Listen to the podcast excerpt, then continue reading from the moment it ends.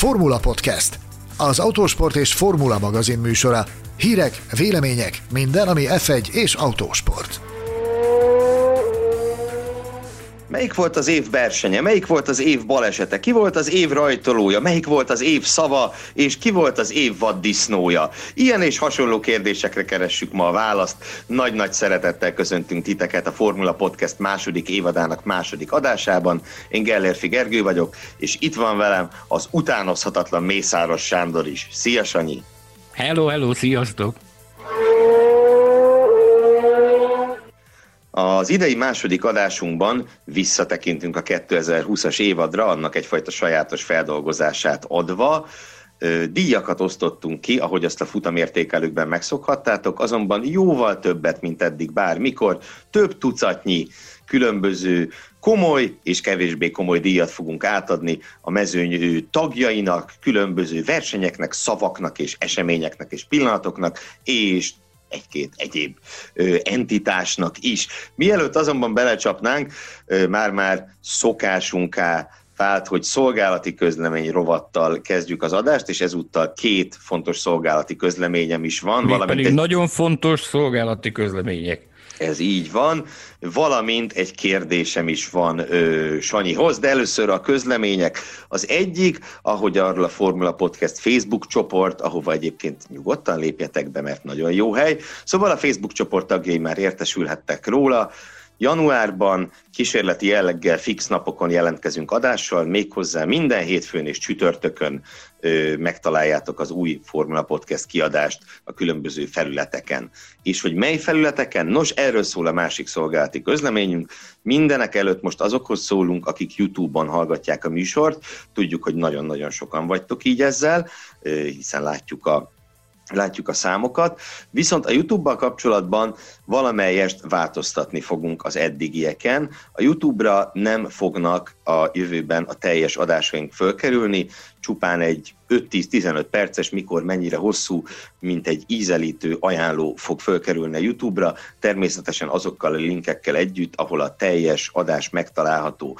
Fontos tehát az, hogy, hogy próbáljátok megtalálni minket, nagyon sok helyen meg lehet minket találni, Spotify, Google Podcast, Apple Podcast, Deezer, és még így sorolhatnám, valamint ott van a formula.buzzsprout.com weboldal, valamint természetesen a formula.hu weboldal is, ahol a friss adásainkat megtalálhatjátok, és természetesen a Formula Podcast Facebook csoport, úgyhogy a jövőben ott, ott találjátok meg mindig a legfrissebb, legfrissebb anyagainkat szolgálati közleményhez kapcsolódóan, ha megengedtek annyit, annyi megjegyzést, hogy megpróbálunk átszoktatni benneteket a YouTube-ról a, a különböző podcast platformokra. Elnézést kérünk azért, hogy, hogy ilyen kéréssel fordultunk hozzátok, de, de hát próbálunk fejleszteni, próbálunk lépdelni előre azon az úton, amin, amin elindultunk, és mindenféle irányból azt, azt a javaslatot kaptuk, hogy az lesz a legjobb nekünk, hogyha a podcast platformokon terjesztjük a, a saját adásainkat, ezért lenne nekünk nagyon-nagyon nagy segítség, hogyha igaz, hogy néha a YouTube adott esetben kényelmesebb, számotokra, de, de ha tehetitek, akkor tényleg iratkozzatok fel valamelyik podcast platformon. Én úgy gondolom, hogy rengeteg ilyen van, rengeteg, ami elérhető mindenféle operációs rendszeren, mindenféle mobileszközön. Keressetek meg bennünket, és iratkozzatok is fel. Ez nagyon-nagyon sokat jelentene nekünk. Köszönjük szépen! Így van, és ugye vannak olyan, van olyan felület is, a Buzzsprout, ennek a linkjét is ki fogjuk tenni mindenhova, ami simán webböngészőből fut, tehát semmilyen applikáció nem szükséges hozzá. Na és akkor a kérdésem, mielőtt itt a díjakat elkezdenénk átadni. Sanyikám, én visszahallgattam a szilveszteri adást, mert ráértem, meg mert szívesen hallgatom magunkat. De jó és, neked, hogy ilyen sok idő van. Ugye? Ugye? És szöget jutott a fejembe egy kérdés. Mi van ezzel a kotyogós kávéfőző mániával újabban? Mert én is nagy kávés vagyok, de én valahogy kiiktattam ezt a kotyogóst az életemből. Ki, és, képzeld, és hogy... azt is megkérdezném, hogy ennek mi köze van Jean pontosan? e, tehát a, a helyzet az én is kiiktattam sok-sok évvel ezelőtt a kotyogós kávéfőzőt az életemből. Nem nagyon voltam megelégedve azzal, ami, ami, ami onnan származott. Aztán Hát ugye, ugye Zsana nagyon gyakran kávézunk együtt, csak úgy, mint veled, virtuálisan is, meg nem virtuálisan is, amikor együtt vagyunk, ő is, ő is kávémániás, mint ahogy mi. Az egy szeánsz a Form 1-es hétvégéken, amikor reggel elmegyünk kávézni, és gyakorlatilag hisztérikus hangvételben követeli Zsan a, a, az eszpresszót és a brióst. Ez egy, ez egy szertartás minden reggel nála.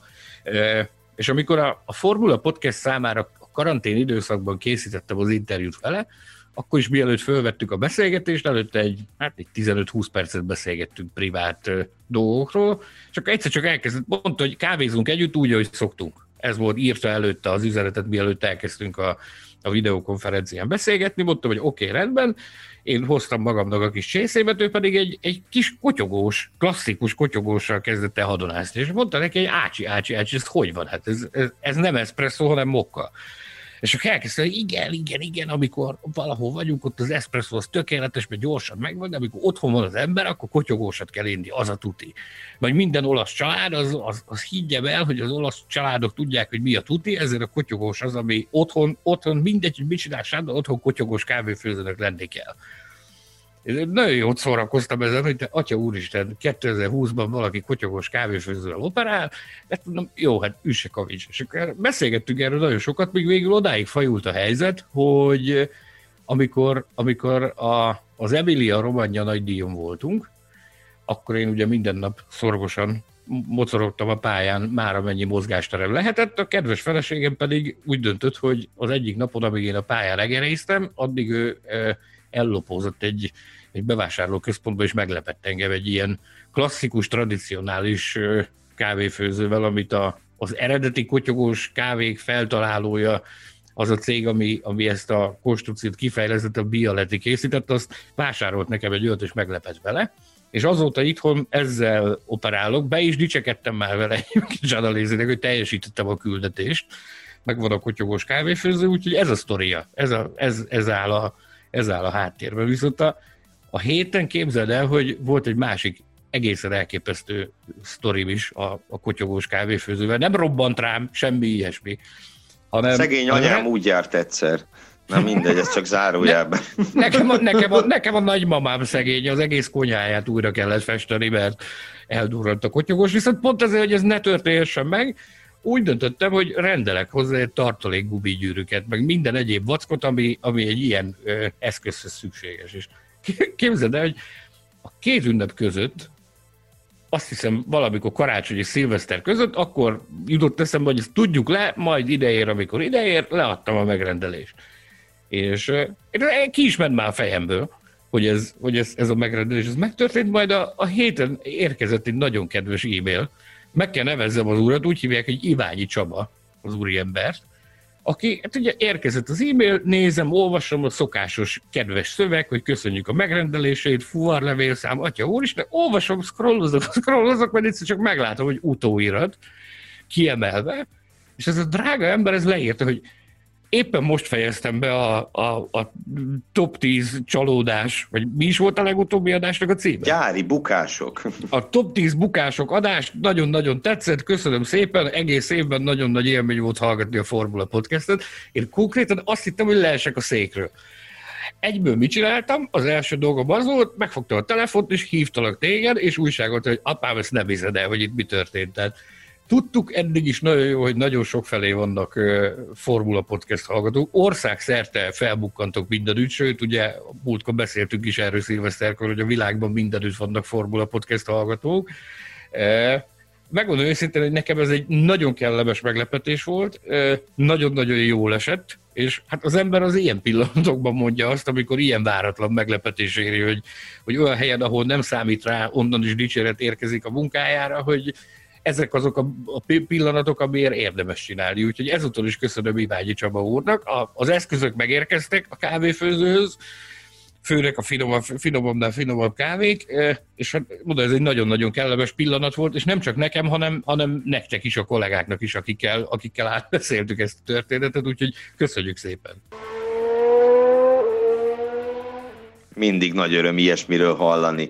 Na de akkor azt hiszem, hogy ideje belevágni abba a témába, amiért most itt összegyűltünk, legalábbis itt ketten összegyűltünk a virtuális stúdiónkban. Mind a ketten, mind a ketten összegyűltünk. Ez így történt. A hangzatos Formula Podcast Awards díj kiosztója következik a 2020-as Form 1 szezon tekintve. Egyébként annyit még előre bocsátok, hogy januári adásaink között lesz majd még egy, amely a 2020-as évre tekint vissza, kicsit más szemszögből, kicsit specifikusabb módon.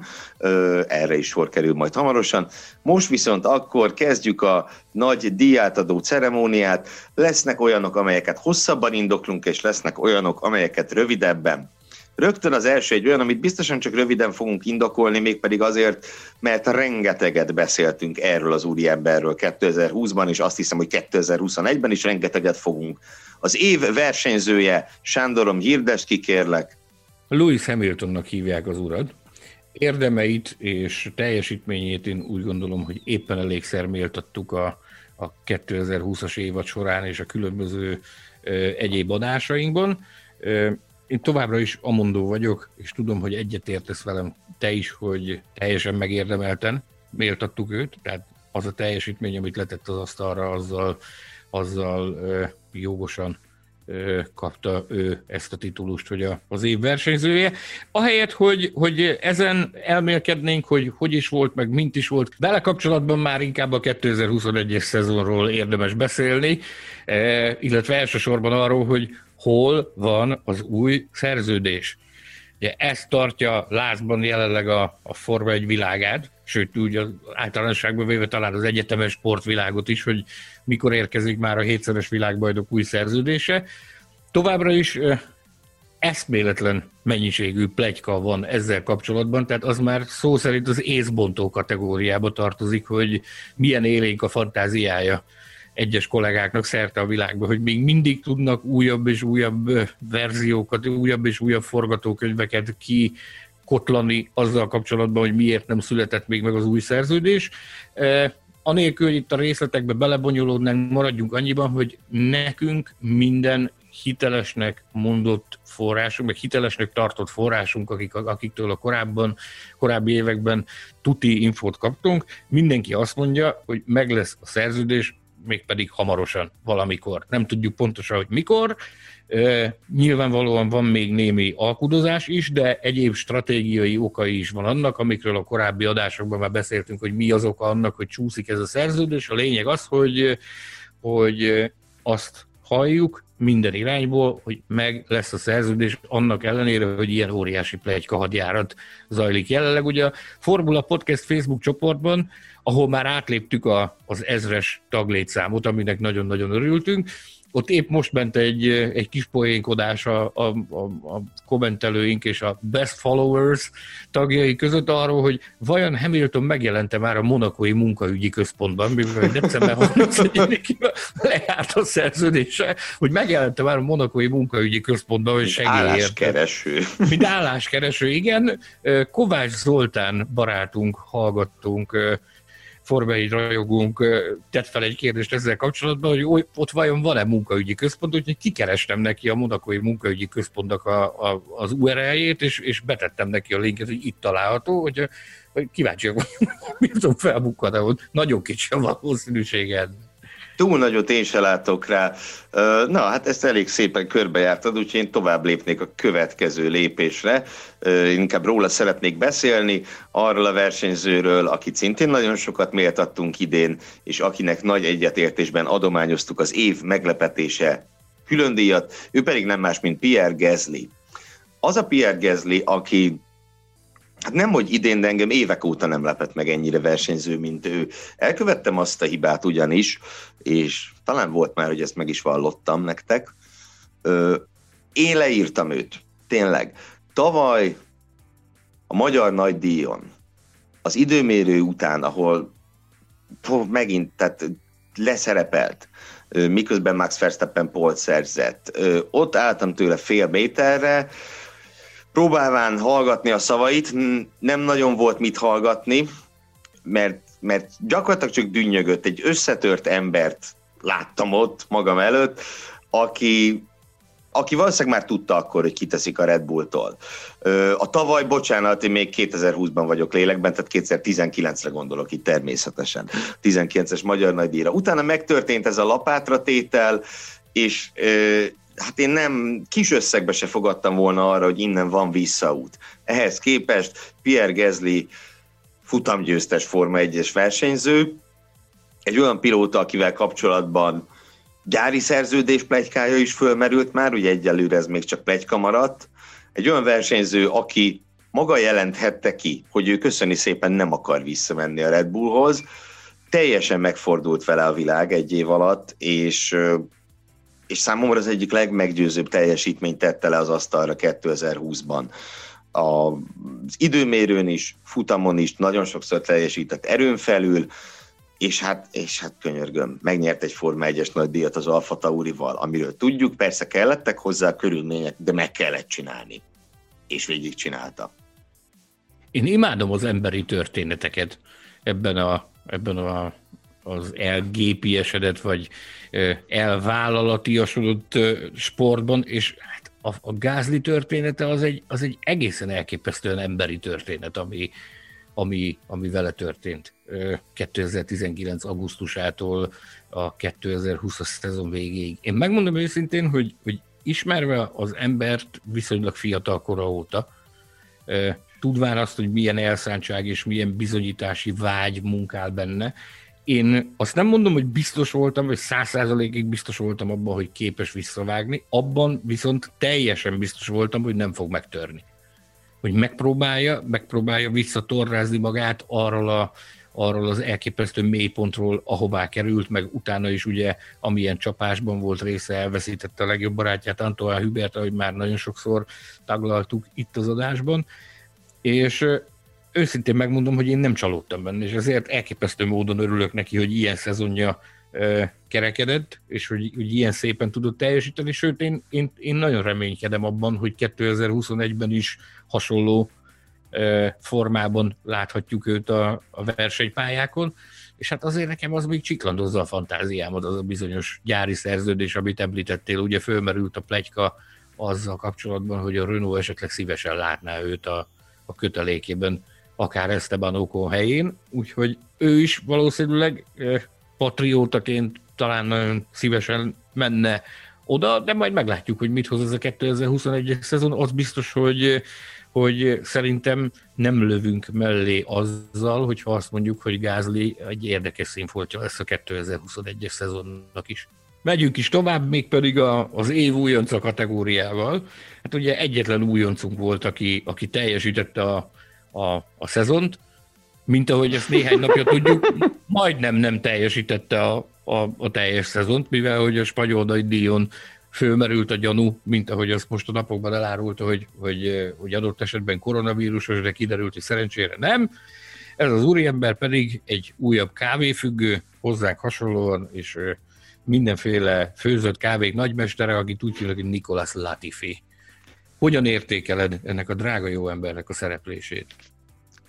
Igen, hát ugye elég mókás, tehát nyilván ebben van egy kis tréfés, hogy év újoncát választani, hiszen teljes szezonos újonc valóban csak egy volt, de összességében egy nyugodt szívvel oda tudom adni neki ezt a, ezt a díjat, ugyanis egyáltalán nem szerepelt le. A világot se váltotta meg, tehát azért legyünk őszinték, nem volt olyan olyan látványos újonc szezonja, mint mondjuk annak idején Charles Leclercnek, vagy Kevin Magnussennek, aki az első futamán második lett. Tehát ekkora csodát ő nem, nem csinált, persze nem is lehetett ezzel a Williams-szel, de, de újonc szezonnak szerintem ez teljesen korrekt volt, közelebb volt George Russellhez, mint Robert Kubica, ez szerintem azért egyértelmű.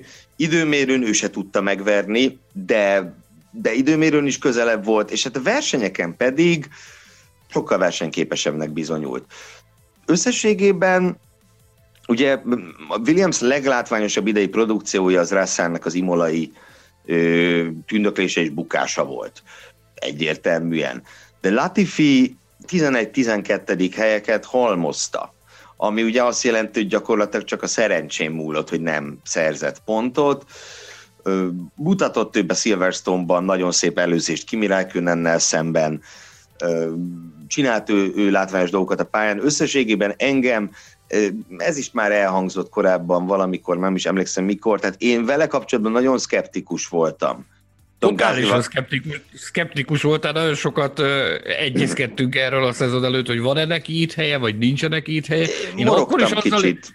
azzal érveltem neked, akkor is, amivel, amivel, amivel utána is érveltem mindig, és most is érvelek, hogy Latifi egy ügyes gyerek, nem azt mondom, hogy, hogy egy szuper tehetség, mert teljesen nyilvánvalóan nem az viszont fejlődőképes, tanulással nagyon-nagyon sok mindent magára tud szedni, és azokat a, azokat a fogásokat tudja is alkalmazni a későbben. És egy másik fontos dolog, ugye, egy későn kezdő és későn érő típusról beszélünk, tehát ezt a, a junior szériákban is a, a pályafutásának a görbéhez tökéletesen megmutatta. Én egyébként abondó vagyok, és ezt, ezt vállalom bár, hogy a, a mezőny egyik legérdekesebb színfoltja. Egy, egy olyan pofa, akinek mindig van egy jó szava mindenkihez, hihetetlenül humoros.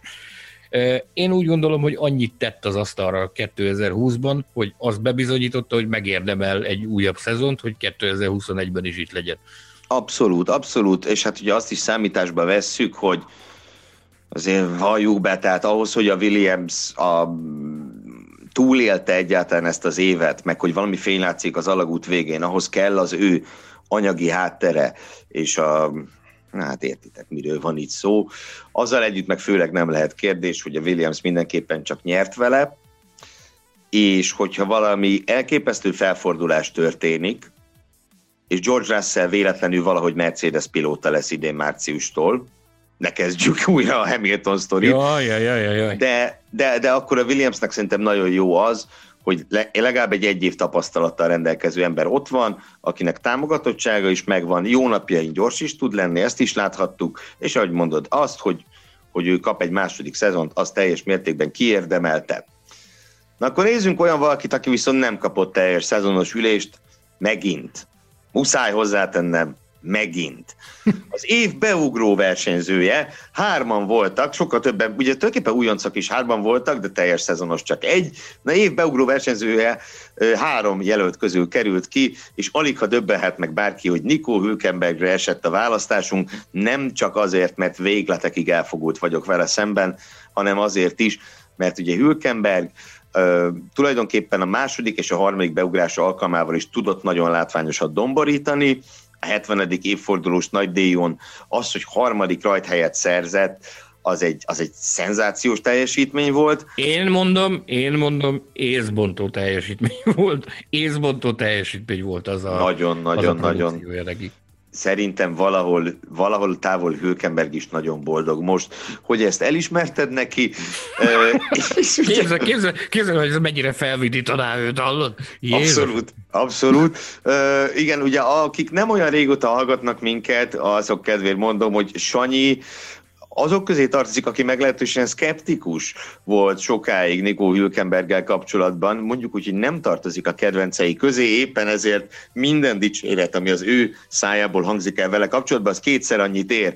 És ugye hát még azt tegyük hozzá, hogy amikor Stroll helyére kellett beugrania, ami, ami tényleg az már szó szerint egy beugrás volt, ugye. A szó legszorosabb. Bomba délben egyszer csak be, bezuhansz a pedokba, hogy hello fiúk, jöttem, hol az autó és ugye utána ott a mezőny végéről tudott előtörni egy nagyon erős pontszerző pozícióba, hát ez megint nézbontó volt. Na, Sanyikám, nem tudom, to- dönts, lépj tovább, vagy méltasd még Hülkenberget, ahogy szeretnéd, a szó a tiéd. Minden tiszteletem Nikó Hülkenbergé, lépek tovább az évcsapata kategóriára, ahol a, a Mercedesnek adományoztuk ezt, a, ezt az elismerést. Nem tudom, hogy kell-e ehhez bármit, bármit fűzni. Nem. Ismét csak, ismét csak maradjunk annyiba, tehát mindig méltatjuk őket, mindig dicsérjük őket, sokszor vádoltok is bennünket ezzel, de hát mi más tudnánk tenni egy, egy olyan társasággal, aki, aki ilyen hosszú ideig, ilyen magas szinten tud teljesíteni. Ugyanakkor így már néhány héttel a, a szezon lezárulta után, és visszatekintve, elvélkedve rajta egy picit, azért ez a, ez a 2020-as év megmutat, megmutatott nagyon sok mindent a mercedes kapcsolatban azt, hogy a, a nagyok óriási hibákat tudnak elkövetni. Tehát észbontó... Nagy tornyok nagy eséssel dőlnek el, írták a római így van, így van, így van. Nagyon nagy hibákat követtek el ők is, elég csak Russell beúrására gondolni, hogy mi történt a, boxban, elég csak a Hamilton féle monzai mizériára gondolni, amikor... Szocsi, amikor, Hamiltonnak a rajgyakorlata. Így van, így van, így van. Nos, e, hát el kell gondolkodnunk azon, hogy, hogy miket lehet kiolvasni ezekből a jelekből. Mert nekem most már egy ennyi időtávlatából nekem az a benyomásom, hogy most ezekből a, a furcsa hibákból a, a megszokottnál azért több, ö, több volt a Mercedesnél. Lehet, hogy igen, lehet, igen. Nem, nem számoltam össze, de nekem az a benyomásom, hogy, hogy, hogy több ilyen hibát követtek el, mint a, a korábbi években is mindig volt egy vagy kettő ilyen, ilyen őrületes hiba, amit elkövettek, de most a szokásosnál én, én nekem ez, ez több volt, amit, amit csináltak, és felmerül a kérdés, hogy, hogy mit lehet ebből kiolvasni. Hogy ez a szuper és nagyon jól olajozott és tökéletesen működő gépezeten megjelentek az első repedések, vagy egész egyszerűen ezt, hogy hát ugye mégis csak egy, egy egészen különleges körülmények között lebonyolított szezonról van szó, ahol olyan koncentrációban jöttek a versenyek, hogy hát mi magunk se tudtuk elég gyorsan kapkodni a fejünket, annyi minden, tehát annyi minden történt 2020-ban, hogy máskor öt Forma 1 szezon alatt nincs ennyi, ennyi esemény, a pályán sem, meg a pályán kívül sem, tehát ez ilyen tekintetben elkényeztetett bennünket, hogy, hogy ez, a, ez a sűrűség, ez, ez ilyen szinten próbára tette a Mercedes-t, vagy hogy, hogy mi ennek a, hogy mi lesz ennek a következménye, vagy mi jön ezután, én azt gondolom, hogy ez szintén egy nagyon érdekes kérdés. Egy olyan kérdés, ami miatt érdemes lesz 2021-ben is figyelembe kísérni a Form 1-et. És ugye a mi jön ezután kérdésre még vissza fogunk kanyarodni egy későbbi díjunkkal ö, kapcsolatban. Van itt egy másik csapat, akikről beszélnünk kell még viszont, az év legtöbbet fejlődött csapata díjat nagy-nagy szeretettel adományozzuk a Williams istálónak. Persze, ha ránézünk az eredményekre, pusztán a tabella egyetlen valóságára, akkor nem is feltétlenül érthető, hogy miért, hiszen tavaly, tehát 2019-ben ugye lettek tizedikek egy ponttal, most lettek tizedikek nulla ponttal. Azonban a hétről hétre szombaton és vasárnap mutatott produkció ég és föld volt, illetve a csapatban rejlő potenciál is ég és föld volt 2019-hez képest 2020-ban. A, nyilván nagyon fontos itt az elején kiemelni a Williams hozzánk legközelebb álló tagját, minden értelemben Jánvári Zsoltot. A, a kiváló... Formula Podcast technikai igazgatóját. Így van, így van, így van, aki a Formula Podcast csoportban is rendszeresen megörvendeztet minket hozzászólásaival és meglátásaival, aki tevékeny részt vállalt ebben a, ebben a felemelkedésben. Hiszen ugye 2019-ben a Williams ö, egy egyértelműen tök utolsó istáló volt, olyan mélységben, ami, ami már emlékeztetett a boldog emlékű Kéterhem és Marussia csapatoknak a, a lemaradására. A, a totális reménytelenség. Alig, alig volt olyan futam, ahol, ahol egyetlen esély mutatkozott rá, hogy versenyben bárkit megelőzzenek. Ritka kivétel volt mondjuk az osztrák nagydíj 19-ben. Időmérőn a legnagyobb eredmény... Arra... Mondd csak. Elég csak arra gondolni, hogy Russell az első néhány futam után azt mondta, hogy jaj, de jó, hogy végre most már Form 1 szinten is gyakorolhatom a kerék a kerék melletti versenyzést, mert ugye e, a 2019-ben csak, csak Kubicával tudtak e, meccselni egymással, és az ott esetben a pályán is, tehát azt mondta, hogy nagyon jó, hogy, a, hogy végre És ugye őt meg ott hagyta a fenébe általában, tehát hogy nagy meccs ott sem volt. Igen, Azért mondta, hogy végre, végre megtanultam a mezőnyben autózást, hogy milyen a mezőnyben kerék a kerék mellett csatázni. Mm, igen, igen, igen. Meg ugye még egy dolog itt a 19-es Williamsről, hogy időmérőn meg a legnagyobb eredmény az volt, 19-es magyar nagy Dion Russell majdnem bejutott a Q2-be. Nem, de majdnem. De ezt képest 2020-ban ugye Russell előlépett Mr. Saturday szombati napokon fantasztikusan szerepelt, a hétvégék nagyjából felén belőtte a Q2-be a Williams-t, sőt egy-két alkalommal még Q3-ra is mutatkozott szikrányi esély, és többször járt közel a pontszerzéshez, volt, hogy eldobta saját hibájából, mint Imolában, volt, hogy a, a körülmények nem, nem kedveztek neki, de önmagában a Williams gyakorlatilag elmozdult az egyértelműen tök utolsó helyről. A, a házszal szinte mindig partiban voltak, és nagyon sokszor az Alfa Romeo-val is, vagy legalábbis Giovinazzi-val, Ö, ugye Raikkonen dobálta a kiugró eredményeket az Alfánál, ugye emlékeztetünk a sorozatos Ferrari veréseire, de úgy mondjuk, hogyha legalább az egyik alfával és a két házzal partiban tudtak lenni, és ez egy óriási előrelépés ahhoz a totális reménytelenséghez képest, ami 2019 volt. Szóval summa summarum annak ellenére, hogy hát egy ponttal csökkent a, csökkent a megszerzett pontok száma, egyről nullára, az előrelépés megkérdőjelezhetetlen, hogy egy magyar futballklasszikust idézzünk.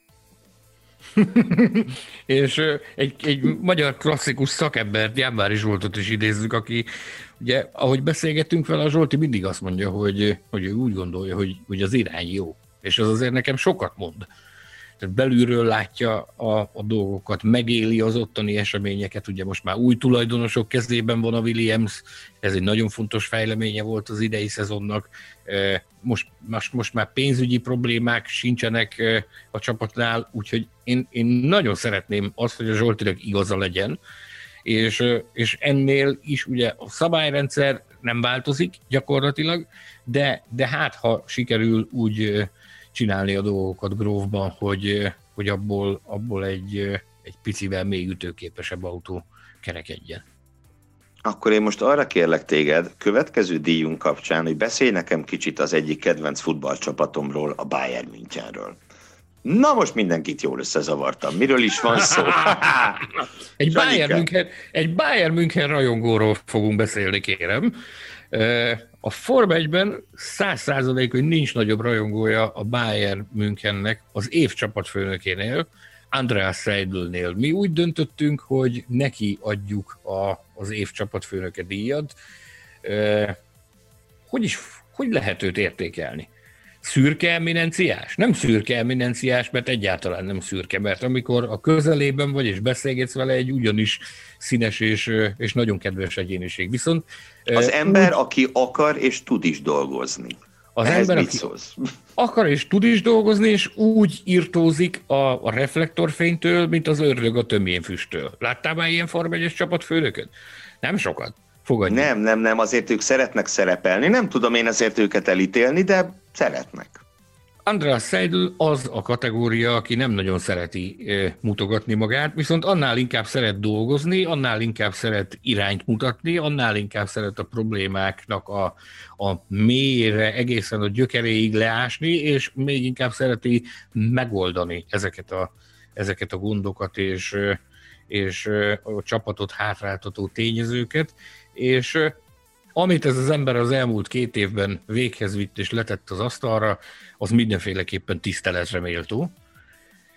Megérkezett egy olyan McLarenhez, ami, ami egy zűrzavaros korszak után nem nagyon találta ebben a, ebben a Form 1 labirintusban a felfelé vezető utat, és az érkezése után gyakorlatilag néhány héttel már lehetett érezni azt a pesgést, azt a revitalizációt, amit ő vitt magával a, a, a McLarenhez. Borzalmasan sok tapasztalata van neki, mérnökként is, ugye tíz évet töltött a BMW mérnökeként a Forma 1 és vezetőként is ugye a Porsche Le Mani programjának volt ő, az LMP1-es programnak volt a, a csúcs góréja. Minden aspektusát volt alkalma megtapasztalni a motorsportnak, és pont ez az, amire a McLarennek szüksége volt. Hogy érkezzen oda egy olyan vezető, aki, aki ismeri a dörgést sportszakmai fronton és technikai fronton is, így végre Zach Brown azzal foglalkozhat, amihez valóban ért, a, a szponzorokkal, a, a, a csapatnak, a partnereinek a gardírozásával és mi egymással, és jó kezekben van a sportszakmai oldal, amihez ugye társult ez a, ez a fantasztikus pilótapáros, amiről szintén fogunk még beszélni, és egy csodát hajtott végre a McLaren, be, harmadik helyen végeztek, bronzérmesként végeztek a konstruktőri tabellán, ami hát azzal a csomaggal, ami náluk rendelkezésre állt, az szerintem felér egy világbajnoki címmel. Kivált kép annak fényében, hogy milyen öldöklő csata dúlt ezért a bizonyos konstruktőri bronzéremért, és nekem, én, én magam nem vagyok teljes mértékben meggyőződve arról, hogy ha nem Andreas Seidel kezében van a karmesteri pálca, hogyha nem ő gardírozza ezt a társaságot azzal a nagyon speciális és nagyon humánus menedzsment irányvonallal, amit, amit ő képvisel, lehet, hogy, lehet, hogy nem sikerül összehozni neki ezt a bronzérmes pozíciót. Te mit gondolsz erről? Nézd, nagyon szoros volt, az tény. Renault Racing Point bizonyos szebb pillanatokban a Ferrari is ott volt, és nézd, mondjuk közelítsünk meg a Ferrari felől. Lehet, hogy a Ferrari és a McLaren közötti különbség az egy Zeidel Binotto különbség volt? Nekem ez, teljes meg, nekem ez teljes meggyőződésem, és ezt én, én mondom is, írom is, hangoztatom egy ideje, hogy, hogy abból a, a példából, amit a, a Brown és a McLaren felső vezetése csinált, azzal, hogy felismerték ezt a problémát, hogy nincs egy igazi vezetője a csapatnak, aki, aki, aki irányt tud mutatni, ebből nagyon sokat tanulhatnának Maranellóban is. Hát ott is, hogyha azt mondanák a Binottónak, hogy akkor, akkor menj vissza és csináld azt, amihez te értesz, ami, ami, amit már te bebizonyítottál nagyon sokszor a, a múltban, hogy egy, egy fenomenális mérnök, vagy menj vissza és csináld azt, és jön valaki, aki, aki kézbe veszi ezt az egészet. Én szerintem egészen máshogy festene jelenleg a Ferrari. Most nem, nézd, nem... Ez a, tehát ez egy, a, a Zac Brown és az Eidel kettőse, ez, ez hozhat egy olyan stabilitást, amire, amire nagyon nagy szükség van, bookingban is, mert tényleg zűrzavaros évek vannak mögöttük. Ugye azt pont a legutóbbi adásba vettük sorra, hogy a Honda, Honda partnerség idején, hogy hány technikai gurúja volt a Hondának, és hát ugye tudjuk, hogy mennyire szoros volt az együttműködés a két csapat között. Sorra jöttek, mentek ugye ott a különböző szánok a, a Honda részéről, és akkor elment a Ron Dennis, jött a Zac Brown, jött Gilles de Ferrán, aki, hát na mindegy. Akkor uh, nagy volt a, akkora nagy volt a jövésmenés, hogy ezt, ezt muszáj elmondanunk, ezt a, a hallgatók, akik gyakran hallgatnak bennünket, ők fognak tudni olvasni abból, hogy mit jelent ez, tehát az utóbbi napokban több ízben is beszélgettünk erről a, erről a McLaren témáról, és amikor benyomtam neked a Gilles Ferrand, még te is meglepődtél. Én mondom, jó úristen, Gilles Ferrand, teljesen elfelejtettem. Elfelejtettem, hogy ott van. Te, aki velem, velem ellentétben mindig minden apró nüanszra emlékszel, mindig minden apró rezdülésre emlékszel, újat, újdonság számba ment neked, láttam az arcodon, azt, hogy teljesen ledöbbent, hogy atya úristen, itt tényleg volt egy Gilles de Ferrand. Tudtam én ezt, csak érted, Gilles de Ferrand akkora hatással volt a McLaren életére, hogy az ember ezt teljesen el tudja felejteni. Na mindegy, szóval, hogy igen, hogy e, stabilitás az hiányzott innen, és ez a kettős így ezzel a szerepfelosztással, ahogy az az Egg Brown és az Eidel között megvan, ez szerintem működhet. Ez egy nagyon jó páros. És beszélni kell egy másik nagyon jó párosról, akik viszont sajnos 2021-től már nem fognak működni együtt, ez pedig az év pilóta párosa, és maradunk még kicsit Walkingban, hiszen Lando Norris és Carlos Sainz kettőséről van szó. A karácsonyi adásunkban ahol hallgatói kérdésekre válaszoltunk, több tucatra. Ott megkaptuk ezt a kérdést, hogy melyik volt szerintünk 2020 legerősebb pilóta párosa, a kettőst együtt nézve. És hát nem volt kérdésben, egymástól függetlenül válaszoltunk, de mindannyian ezt válaszoltuk, hogy a McLaren kettőse, Lando Norris és Carlos Sainz. Ö, nem tudom, Ricciardónak most bele kell lépnie Carlos Sainz cipőjébe, meglátjuk, hogy Pesgőt önte majd bele, jó szokása szerint.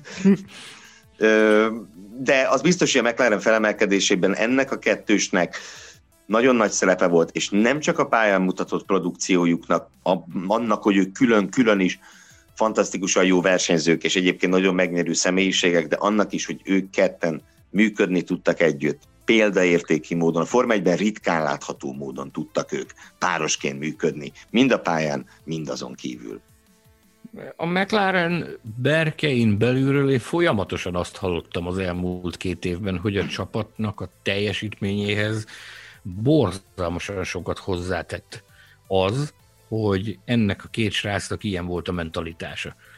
Tehát tényleg öldöklő csata zajlott kettejük között, tehát ing gatya szakadt folyamatosan a, a, a verseny hétvégéken. Ennek ellenére meg tudták őrizni ezt a, ezt a nagyon különleges és nagyon speciális kapcsolatot, ami volt közöttük, ezt, a, ezt az egymás cikizős haverkodást, ami, ami, ami, amit láthattunk.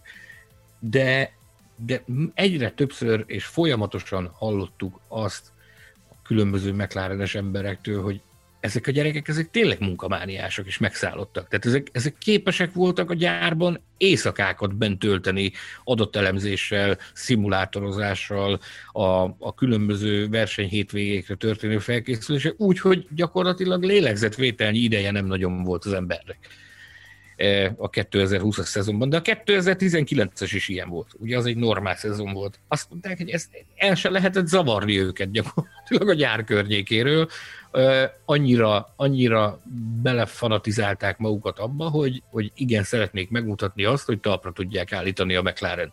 És láthatjuk az eredményét. És az, hogy ezeket a fiúkat ilyen szinten lehetett motivál, motiváltan tartani, itt jön megint képbe a Seidel faktor, hogy ahhoz, hogy, hogy az embereket ilyen szinten tud hajszolni abba, hogy fanatikusan végezzék a munkájukat, ahhoz kell egy olyan ember, aki, aki rá tud venni téged erre. Én, én több ízben hallottam a szezon során, beszéltem is velük erről a két versenyzővel, hogy, hogy ez egy nagyon-nagyon különleges adottsága és tehetsége Andreas Seidelnek, hogy ugye egy csendes, hallgatag ember, de mégis azzal a munkamorállal, azzal a, azzal a hozzáállással az emberi kapcsolatokhoz, ő képes gyakorlatilag nem csak őket, hanem a, a Technology Centerben még a takarítókat is olyan szinten motiválni, hogy tényleg mindenki mindent megtett azért, hogy a csapatnak a szekere az, az, az minél jobban menjen. Úgyhogy le a kalappal, előttük. Nagyon érdekes lesz megfigyelni azt, hogy mire megy Carlos Sainz a, a Ferrari-nál. Az alapján, amit láttunk tőle a McLarennél, ahova ugye köztudottan szükségmegoldásként került, de annak idején, amikor, amikor leléptette őt a, a Renault Daniel Ricardo érkezése miatt, nem volt más választása, oda kellett, hogy szerződjön. Akkoriban semmilyen jel, az égvilágon semmilyen jel nem utalt arra, hogy két éven belül ő egy konstruktőri bronzérmes csapat autójának a, a volánja, fog, volánja mögött fog ülni. Az az érdekes, bocs, hogy ebben a pillanatban se utal semmi el erre, hogy két éven belül konstruktőri bronzérmes lesz. Pontosan, az ég egyet a világon semmilyen jel nem utal erre, viszont én a bejelentés pillanatától kezdve, ugye akkor még nem tudtuk, hogy mennyire lesz csúfos a ferrari az idei szezonja, mert még nem rajtolt el a szezon, amikor megtudtuk, hogy ő a Ferrari pilótája lesz. Ha elrajtolt volna a szezon, akkor lehet, hogy kiderült volna, hogy ő nem lesz Ferrari pilóta, e, de én biztos voltam benne akkor is, és most is biztos vagyok abban, hogy Maranellóban nagyon-nagyon jó embert szerződtettek. Szóval Carlos Sainz nagyon komoly lendületet és most már egy tisztességes mennyiségű tapasztalatot visz magával a Ferrarihoz Maranellóba, ahol ugye kijelenthetjük azt, hogy nagyon nagy szükség van erre. Sajnos a, a, az ágaskodó paripa az nálunk az évcsalódása kategóriába került, az évcsalódása díjat kapja tőlünk a Ferrari és Sebastian Vettel. Régi barátunk, a digitális kollega is előkerült. Én ezt most tényleg szeretném rövidre fogni, mert nem, nem volt olyan versenyző, és nem volt olyan csapat, akin többet köszörültük volna a nyelvünket 2020-ban, mint Sebastian Vettel és a Ferrari, már csak ezért is nem lenne önazonos, hogyha nem őket jelöltük volna az év csalódásának. Vettel előtt ugye itt az új, az új remény, az új lehetőség, meg is pillanthattuk már, hogy mutat az a bajusz zöldben. Na de tényleg tettem Fettel, ugye ne, egy... Ne, a, a fotón volt bajusz, vagy nem volt? Nem tudom, én oda képzeltem, mert Luigi ugrott be, tudod, a Mario és Luigi volt. Na mindegy. Na de itt van az új év, itt vannak az új lehetőségek, ugye hát jelen pillanatban egyébként az érdekes, hogy tehát az előretörés azt hiszem, hogy Fettelnek van több esélye, mint a Ferrari-nak. Ugyanis Fettel egy új, egy jobb autóba ül bele, a ferrari viszont gyakorlatilag ugye ugyanaz az autója marad, ugyanazzal az erőforrással. Én azt hiszem, hogy a Ferrari esetében 2022 lebeghet a szemek előtt, az lehet az az év az új szabályokkal és az ezáltal teremtett kaotikus helyzettel, ahol ők feltörhetnek ebből a 5., 6., 7. pozícióból, ugye mikor hol, összességében ugye fonhatunk átlagot, és azt mondhatjuk, hogy hatodikak voltak az erős sorrendben.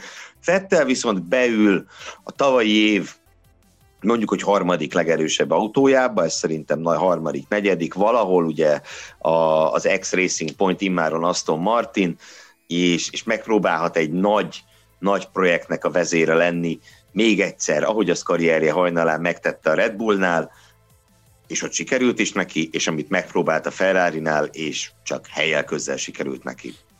Most az új, fő, az új főszponzor bejelentésének apropóján Lawrence Stroll ö, olyan ritka alkalmat teremtett, hogy interjúkat adott néhány kiválasztott ö, brit sajtóorgánumnak, és nagyon méltatta a Fettelt, és ö, deklarálta azt, hogy sokat várnak tőle, és nagyon bíznak abban, hogy olyan környezetet tudnak teremteni, ahol, ahol Fettelnek lehetősége lesz újra megmutatni azt, hogy mire képes. Úgy tűnik, hogy Stroll úr azt sugalja a világ felé, hogy Fettel a létező legjobb helyen van, majd meglátjuk, hogy, hogy mi történik, amikor először elkalapálja a fiát. 2020-ban minden esetre Fettel alig, hanem Törökországban érezte magát a legjobban, ahol ugye fölállhatott a dobogóra egyetlen alkalommal a szezonban, és miért is hozom ezt ide? Mert az év versenye a Formula Podcast Awardson a török nagydíj és a török aszfalt, ami az Isztambul Parkra, az Isztambul Park aszfalt csikjára került cirka tíz nappal a, a futam vagy a verseny hétvége kezdete előtt? Nagyjából is, nagyjából és nagyban hozzájárult ez az aszfalt ahhoz, hogy annak az adásnak azt a címet adtuk, hogy török nagydíj, avagy malaca jégen. A jégen. Igen, bizony. hogyha valaki részletesen kíváncsi arra, hogy mi történt Törökországban, fel szeretné idézni ezeket a csodálatos, sikamlós pillanatokat, akkor ugye ezt ennek az adásnak a visszahallgatásával megteheti. Én most itt nem is a török nagy díjra fókuszálnék, hanem arra, hogy mennyire nagyon-nagyon nehéz volt kiválasztani egyáltalán az év versenyét. Amikor Bognárszon szeretett kollégánk pár hete megkérdezett, egy más projekt kapcsán, hogy mi volt az év versenye, bevallom, én nem a török nagy díjat mondtam, mert akkor éppen másik versenynek az emléke volt a legintenzívebb bennem. Itt gyakorlatilag ebben a szezonban minden második verseny roppant emlékezetes volt valamilyen oknál fogva, ezért vagy azért vagy amazért, de valóban a török nagy díjhoz nyilván hozzátett a, az elképesztő időmérő edzés Lance Stroll pole pozíciójával. Hozzátett az, hogy utána futam feléig elhihettük, hogy Lance meg fogja nyerni ezt a nagy díjat. Az, hogy Lewis Hamilton, ö, hát ugye világbajnok lett. Azért ezt, ezt, se, ezt se felejtsük el, még hogyha ez a nagy díj nem is a hetedik világbajnoki címről marad igazán emlékezetes. Volt itt minden, tényleg hibázott Verstappen, tőle idén legalábbis, vagy hát 2020-ban legalábbis szokatlan módon, Hamilton ugye a verseny első felét átaludta gyakorlatilag, és utána tört előre az érre, és, és gyakorlatilag fél perc előnyel, vagy mennyivel nyert, úgyhogy a verseny első felébe a ferrari küzdött. Elképesztő volt az egész, fantasztikus. Szenzációs teljesítmény volt az Hamiltontól egy emlékezet. Igazi világbajnoki teljesítménnyel biztosította be a világbajnoki címet. De szerintem menjünk is tovább egy másik helyszínre, Bahreinbe úrunk, Szahírba, ahol az év balesete, vagy az évtized balesete, vagy nem tudom, mekkora időintervallumot mondjunk, aminek a balesete volt az a bizonyos baleset, amit Roman Grosjean elszenvedett a tűzgolyó kellős közepén. Én ezt úgy fogalmaznám meg, hogy szerintem a Forma egy történetének egyik legnagyobb olyan balesete, amit túlélt az azt elszenvedő versenyző. Tehát nem halálos kimenetelű baleset, szerintem top 5, top 3. Tehát egyet, kell, egyet értek vele teljes mértékben. Tehát az, az felidézve eltelt már néhány hét, azóta felidézve azokat az eseményeket, azokat a pillanatokat, azokat az érzéseket, amik akkor bennünk voltak a televízió képernyő előtt ültek, még most is feláll az emberek az őre hátára, hogy te atya úristen, azt hogy a, lehetett túlélni? Abszolút, tehát nézd, am, Mióta én Forma 1-et nézek, ugye 95, tehát Senna halálát és Ratzenberger halálát ilyen szempontból mondhatom, hogy szerencsére nem kellett megélnem. De hogy maga a becsapódás ilyen, ilyen sok hatást okozzon nálam, az talán csak a, a Kubica féle Montreali bukás volt. Mivel szegény Bianchi baleset egy másik, mert ott ugye nem láttuk a tévé közvetítésben, hogy mi történik. De az, hogy nézed a versenyt, és, és látsz egy ilyet, azt hiszem, hogy talán a Kubica féle Montreali bukás volt ilyen, ami... ami Forma szab... F, Forma F2-ben, F2-ben pedig ugye a tavalyi, vagy tavaly előtti spái események, nyilván, amik, nyilván. amik akkor történtek, az volt még ilyen, ami, ami ilyen érzelmeket váltott ki az emberből, de tehát olyan képek megrá... voltak, hogy ezt évtizedek múlva is mutogatni fogják. Száz százalék. És év, nagyon sokáig fogják elemezgetni, nagyon sok következtetést le fognak vonni abból, ami ott történt, és ahogy Grozsan fogalmazott, remélhetőleg emberi életeket tudnak majd menteni azáltal a, a tapasztalás és konzekvenciák által, amiket ebből a balesetből levonnak. Egyébként jó hír, hogy lekerült a, a kötés Grozsan kezéről, úgyhogy már, már posztolt. Nem néz ki jól, az az igazság, hogy nem néz ki jól ez az éget kéz, de, de legalább jól van, és mosolygós képeket láthattunk róla a közös közösségi médiában, sőt büszkélkedett azzal, hogy már a jegygyűrűjét is föl tudtak a, a, a, tenni. Igen, ugye a következő kategóriáknál is tulajdonképpen ugyanez az incidens szóba kerülhetett volna. Az év pillanata ugyanis a következő kategória és akár ide nyugodtan mondhatnánk azt is, az év pillanata Román Grozsán kiemelkedik a tűzgolyóból. De úgy voltunk vele, hogy mivel ezt most már itt kibeszéltük, akkor... Két akkor... adást is csináltunk róla, tehát... Hajaj, bizony, bizony. Vendégünk volt a Formula Podcast technikai igazgatója, kiváló barátunk Món István. Sportigazgató ő, kérlek. Mert mit mondtam? Technikait, Jánvári Zsoltot meg ne foszd ettől a bocsánat. szép tisztségétől. Bocsánat, bocsánat. elnézést annyi, Zsolti. Annyi igazgatók van már. Így van, így van, így van, így van. Szóval Móni István vendégünk volt a Formula Podcast sportigazgatója, aki beavatott bennünket a procedúrákkal és minden egyéb mással kapcsolatos tudnivalókba, tehát körüljártuk alaposan ezt a Grozsan témát. Akinek esetleg, aki esetleg ezekről lemaradt, tényleg ajánljuk, hogy a csatornánkon keresse vissza azokat az adásokat. Nagy tűzgolyós cover thumbnailekkel láttuk el ezeket az adásokat. Én úgy gondolom, hogy amit a, a, az Istvántól hallottunk, nagyon-nagyon sok érdekesség és tanulság van benne. Roppant, roppant tanulságos volt. És akkor viszont következzenek az év pillanatai, így többes számban, melyeknek az egyik a szintén Bahreinhez kötődik. Két nagyon-nagyon hasonló jelenetről van szó, amelyek közül nem is akartunk, és szerintem nem is tudtunk volna választani. Az egyik Pierre Gasly ücsörög a monzai dobogon élete első győzelme után, a másik pedig Sergio Perez zokog, majd utána ücsörög a dobogon, szintén élete első győzelme után. Utóbbi a pillanatban dob... majdnem zokogtam én is. A dobogón ücsörgő emberek, kérlek szépen, ez az év pillanatai. az év ülőhelye, bocs, az év ülőhelye, a dobogó teteje. A, a dobogó legfelső foka. Megmondom őszintén, mind a kettő nagyon szíved ütött. Gázvének elképesztő módon örültem, mert viszonylag közelről volt alkalmam figyelemmel kísérni ezt a, ezt a hullámvasutat, amit, amit megjárt, de ugyanez igaz Perezre is. Tehát, ahogy te szoktál fogalmazni, mind a két esetben repesett a szívem, és örültem annak, hogy a sors igazságot szolgáltatott. Tehát, hogy ebben a kegyetlen világban, egy ilyen nehéz évben, mint ami a, a tavalyi volt, azért a, a sors csak megmutatta azt, hogy azért néha, néha helyre tudja hozni a dolgokat. Viszont a sors nem kegyes mindenkihez, és még mindig Bahreinben maradunk. Állandó külön díjunk a futamértékelőkben, a megszakadt szív külön díj, és ezt most éves szintre emelnénk és átadnánk az év megszakadt szív külön díját.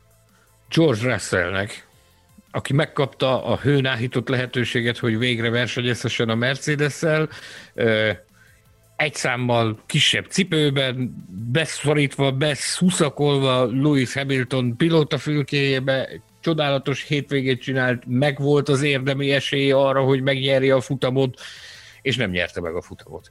És nem rajta olyan, múlott. És, és nem, rajta, nem rajta múlott, múlott. Nem rajta múlott, hanem egy olyan hiba miatt, amit a, amiről beszéltünk röviddel ezelőtt, amit a Mercedes követett el. Egy mondhatjuk azt, hogy egy teljesen érthetetlen, és szürreális és nonsens hiba az, ami, ami megfosztotta őt a, a, a futamgyőzelemtől, és hát ugye ez egy olyan sztori volt, ami, ami összeesküvés elméletek garmadájának adott táptalajt.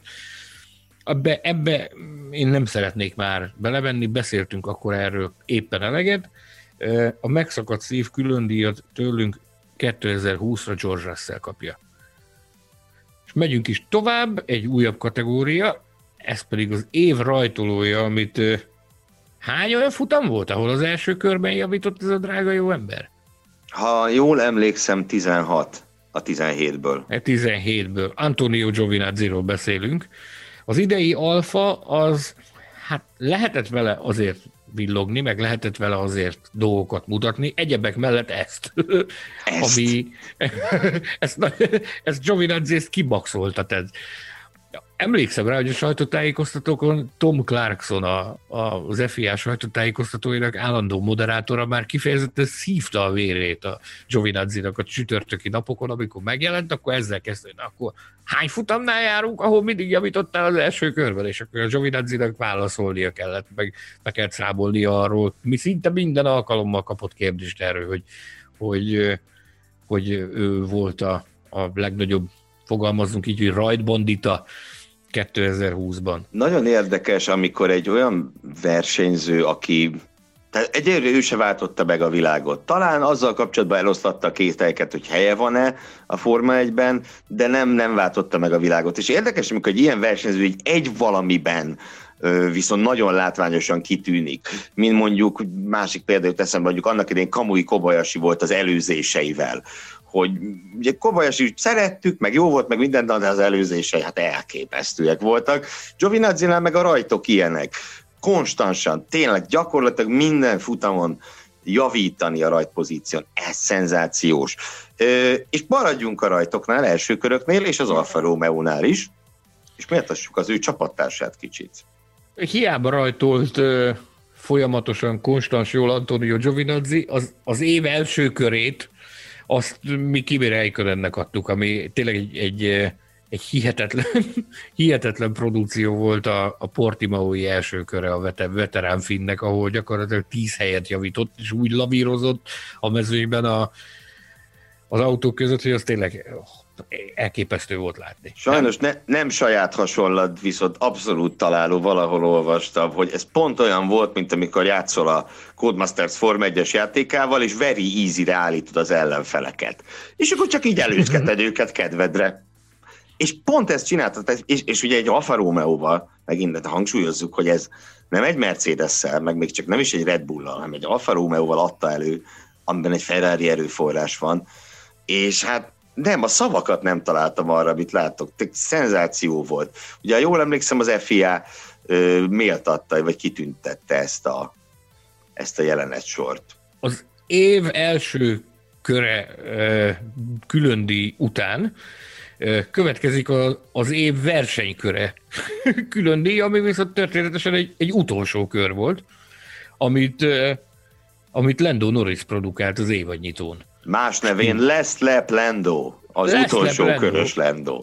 Igen, ugye, év elején ez volt neki a specialitása, hogy akár időmérő, akár futam a végét durrant egy nagyot, Ugye a Steyer nagy is egyébként nagyon emlékezetes volt, hiszen ott ugye az utolsó kör, utolsó előtti kanyarjában, vagy az utolsó kanyarjában vadászta le a szárnyaszeget Sergio Perez, de hát ennél még nagyobb fegyvertény volt, amit az idén nyitón csinált ahol ugye egy mozgó célpontot kellett úgymond megelőznie egy Mercedes-t. Ugye egész pontosan az volt a feladat, hogy maradjon 5 másodpercen belül Lewis Hamiltonhoz képest, aki büntetést fog kapni, és az utolsó kör kezdetén kívül volt ezen az 5 másodpercen Norris. Mit csinált? Odavágott egy leggyorsabb kört a végére, megelőzte, pontosabban hát 5 másodpercen belülre került Hamiltonhoz képest, és ezzel karrierje első dobogóját szerezte. Illetve a McLarennek a post-Honda korszakában ugye ez volt a második dobogója mindössze. Képzel, ugye, ugye Norris nem csak futamokon robbantott így a, a hajrában, meg az utolsó körökben, hanem időmérő edzéseken is. Már nem emlékszem, hogy melyik verseny volt az, amikor a, a McLarennek a a szombat délutáni sajtótájékoztatóján megkérdeztem erről őt, erről a, erről a Last Lap Lando kifejezésről, hogy ez mi a titka annak, hogy, hogy ilyen szinten e, tud összeszedett, koncentrált, és, és remek formát nyújtani. Ilyen jól tudja időzíteni a formáját a, a futamok végén, meg az időmérők végén. És azt mondta, hogy nincs erre különösebb recept, azt mondta, hogy neki be van állva a, az agya arra, hogy a lehetőséget keresni kell, és amikor a lehetőség felcsillan, akkor azt azonnal kiméletlenül ki kell használni, és azt mondja, hogy, hogy úgy, úgy olyan volt a lapjárás, hogy, hogy általában a futamok végén is kínálkozott előtte lehetőség, meg az időmérők végén is kínálkozott előtte lehetőség. Ez valamikor az első néhány futam után volt, amikor, hmm. amikor ez a, ez a kérdés-válasz elhangzott, de, de teljesen azt sugalta, hogy hát ez a világ legtermészetesebb dolga. Ugye azért nagyon sokszor halljuk, hogy a versenyzőtől, hogy hát a verseny végén már a koncentráció nem olyan volt, vagy nem úgy sikerült a verseny végén, meg ilyen gondjaim voltak, meg ez, meg az, meg amaz. Ez a gyerek, ez nem szőrözött, ez azt mondta, hogy, hogy ezt ott volt a lehetőség, azt ki kellett használni, meg kellett ragadni. Ha nem így történt volna, abból lett volna a nagyon súlyos probléma. Hát bizony. Na, akkor egy másik lehetőség, és egy másik fiatal brit, aki szintén megragadta a lehetőséget. Legalábbis abban a pillanatban, amikor meg kellett előzni Valtteri Bottas Szahírban.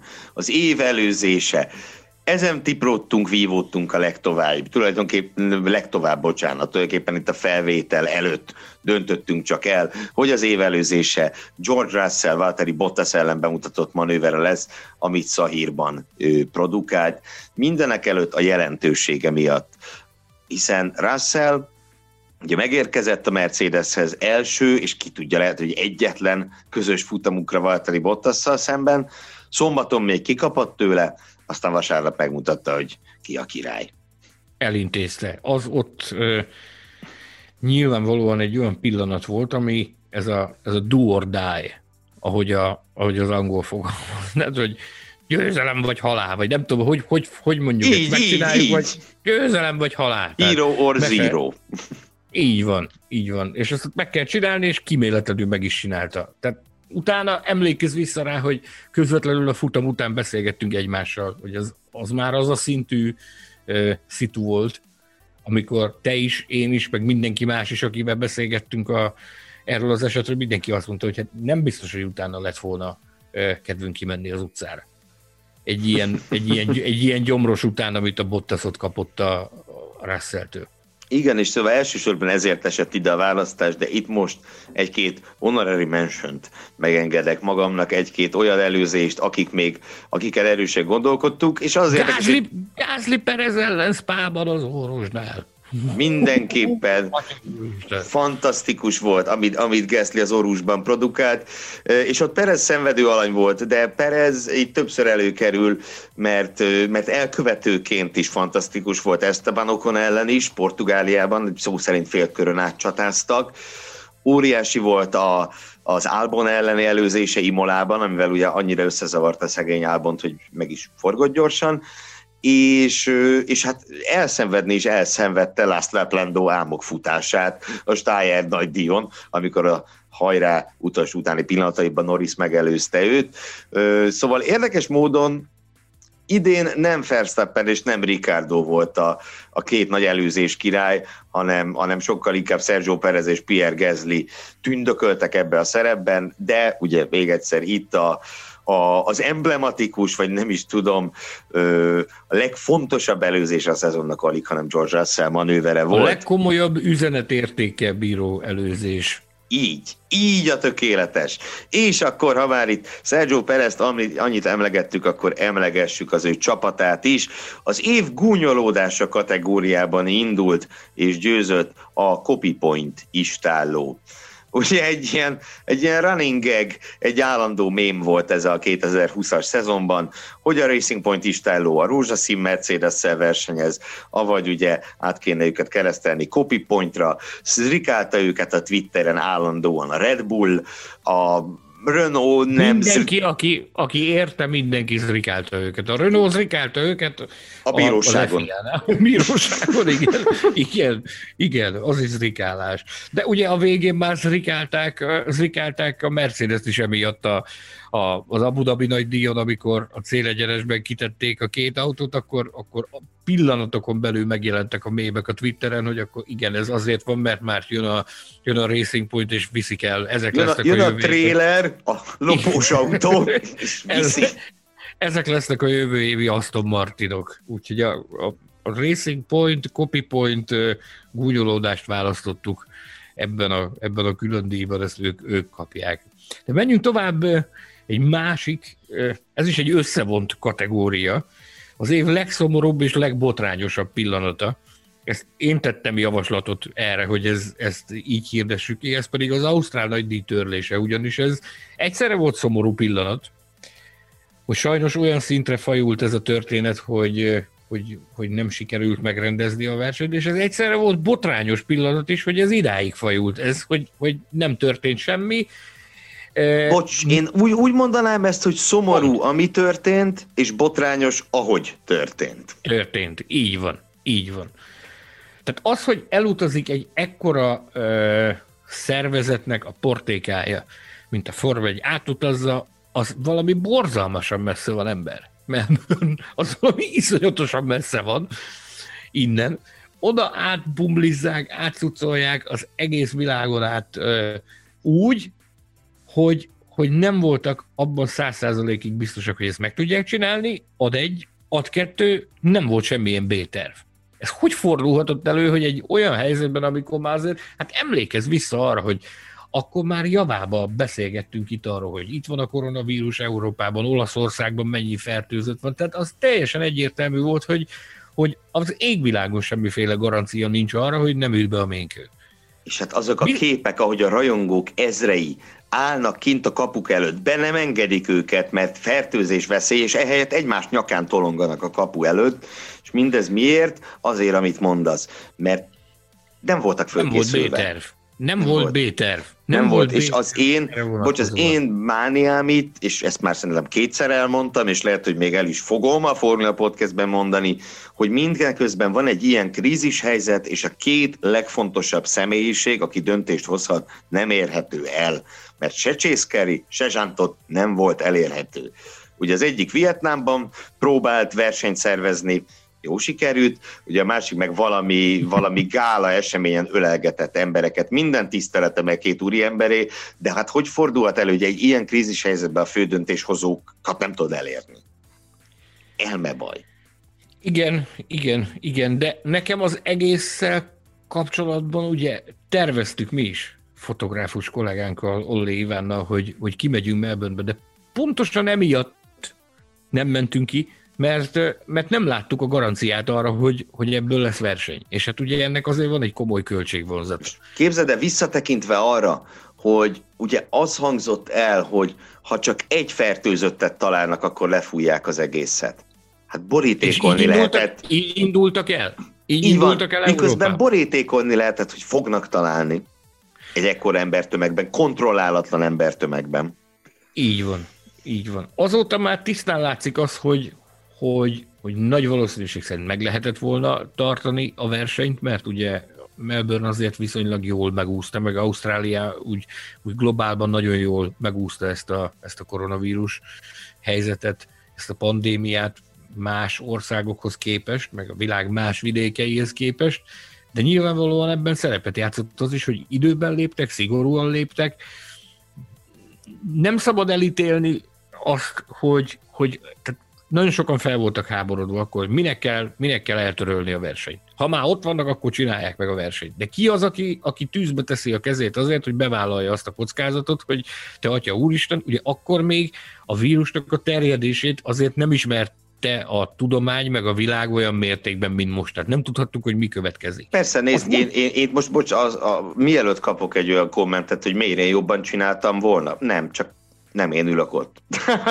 Igen. nem az én meg feladatom. Nem te, a, nem te kapod a gempát azért, hogy, hogy ilyen, ilyen dolgokat megoldjál, de biztos vagyok benne, hogy, hogy neked felberült volna a fejedbe az, hogy, hogy ember mi lesz, ha oda megyünk, és nem sikerül. Ugye ott, ott kiderült, hogy ott ment a kötélhúzás, hogy most akkor ki mondja le, vagy hogy mondja le a versenyt. Mert ha a FOM mondja le, akkor így ilyen ködbér, ha az ausztrálok mondják le, akkor, akkor bukják a versenyrendezési díjat, tehát hogy ez nem igaz, hogy ezt ebben a helyzetben senki nem gondolt arra, egy-két héttel korábban, hogy akkor gyerekek, ezt tegyük tisztába, mert ez potenciálisan benne van a pakliban. Nem azt akarod csak... mondani, hogy a pénzről szólt minden. A zseton a király.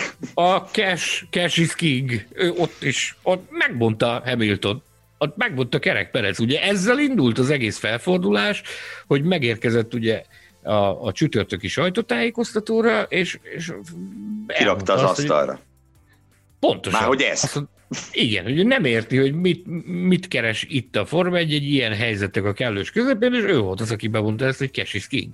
Uh-huh. Bizony, Ennyi. bizony, bizony. De hát mindegy... aztán nem lett Ausztrál nagydíj, sok Meg más úgy tűnik, hogy meg úgy tűnik, hogy most se lesz, tehát, illetve úgy lesz, tűnik. csak, csak nem, a, nem a, a tervezett időpontban. Mikor és hol, ez még a jó kérdés. Na de, hogy ugorjunk tovább, ugye nem volt Ausztrál nagydíj, és sok más, sok más hiányzó is volt idén. Brazil nagydíj, Japán Monaco. nagydíj, és Monaco. És ugye itt az év legjobban hiányolt versenye külön díjat. Nagy-nagy örömünkre nem a magyar nagydíjnak kell kapni, mert az egy sikerült rendezni, és nagyon-nagyon szuper, hogy ez sikerült. Így aztán az év legjobban hiányolt versenye a monakói nagydíj volt. Persze tudjuk, hogy ez egy megosztó verseny, helyszín nagyon sok szurkoló van, mert tudom, látom kommentek között hasonló helyeken, hogy sokan szabadulnának Monakótól. De szerencsére, és én merek így fogalmazni, hogy szerencsére az F1 nem akar megszabadulni Monakótól, és nem is kell neki. És Azt... Monakó sem akar megszabadulni az F1-től, hála legyen a jó Istennek. Bizony, Ö... viszont ugye 55 év, nem, 65 év után először fordult elő, hogy nem volt monakói nagy Monakói nagy díj. A helyiek is nagyon szomorúak voltak ennek okán, hogy, hogy ez az év így alakult, hogy nem sikerült megcsinálni a nagy díjat. Tehát, e, nekem volt hiányérzetem, megmondom őszintén. Egyrészt imádom a monakói nagy díjat, meg a monakói nagy díjnak a, a, a milliójét, tehát azt, ami ezt az egészet ott, ott körüllengi, ugye egy nagyon anakronisztikus utamról van szó, egyszerűen szürreális, hogy ott Forma és ilyen teljesítményű versenyautókkal versenyeznek emberek, de én megmondom őszintén, hogy én nem gondoltam volna, hogy ennyire tud hiányozni az embernek. Tehát ugye nagyon sokszor beszéltünk arról, hogy mi lenne, ha nem lenne Monaco. Egymás között is nagyon sokszor beszéltünk erről, és most megkaptuk a pofánkba egy olyan szezont, amikor nem volt Monaco. Nekem volt hiányérzetem, megmondom őszintén. Nekem is abszolút, abszolút, abszolút. De szerencsére nem csak hiány, hanem újdonság, öröm, felfedezés is kapcsolódott 2020-hoz, és kérlek szépen, Sanyikám, mert mindenek előtt téged érintett itt köztünk, az év technikai innovációját és az év felfedezését. Tárd elég! Az év felfedezése a Forma 1 kérem, a remote coverage, azaz a táv tudósítás műfaja, amit a világsajtó kénytelen volt megemészteni ugye a zárt kapus versenyek és a, a különféle korlátozások, a pandémia miatt életbe lépett különböző korlátozások miatt csak nagyon-nagyon limitált számú újságíró, fotós és televíziós személyiség vehetett részt a, a versenyeken. Én nagyon boldog vagyok, és nagyon büszke vagyok, hogy két ízben, a körülmények ellenére két ízben is megadatott, hogy jelen lehettem, és a helyszínről tudósíthattam Magyarországról, a hazai nagydíjamon jelen lehettem, és, és ott voltam még az Emilia Romagna nagydíjon, de ugye ezt meg kell temészük, ezt a műfajt, hogy remote coverage.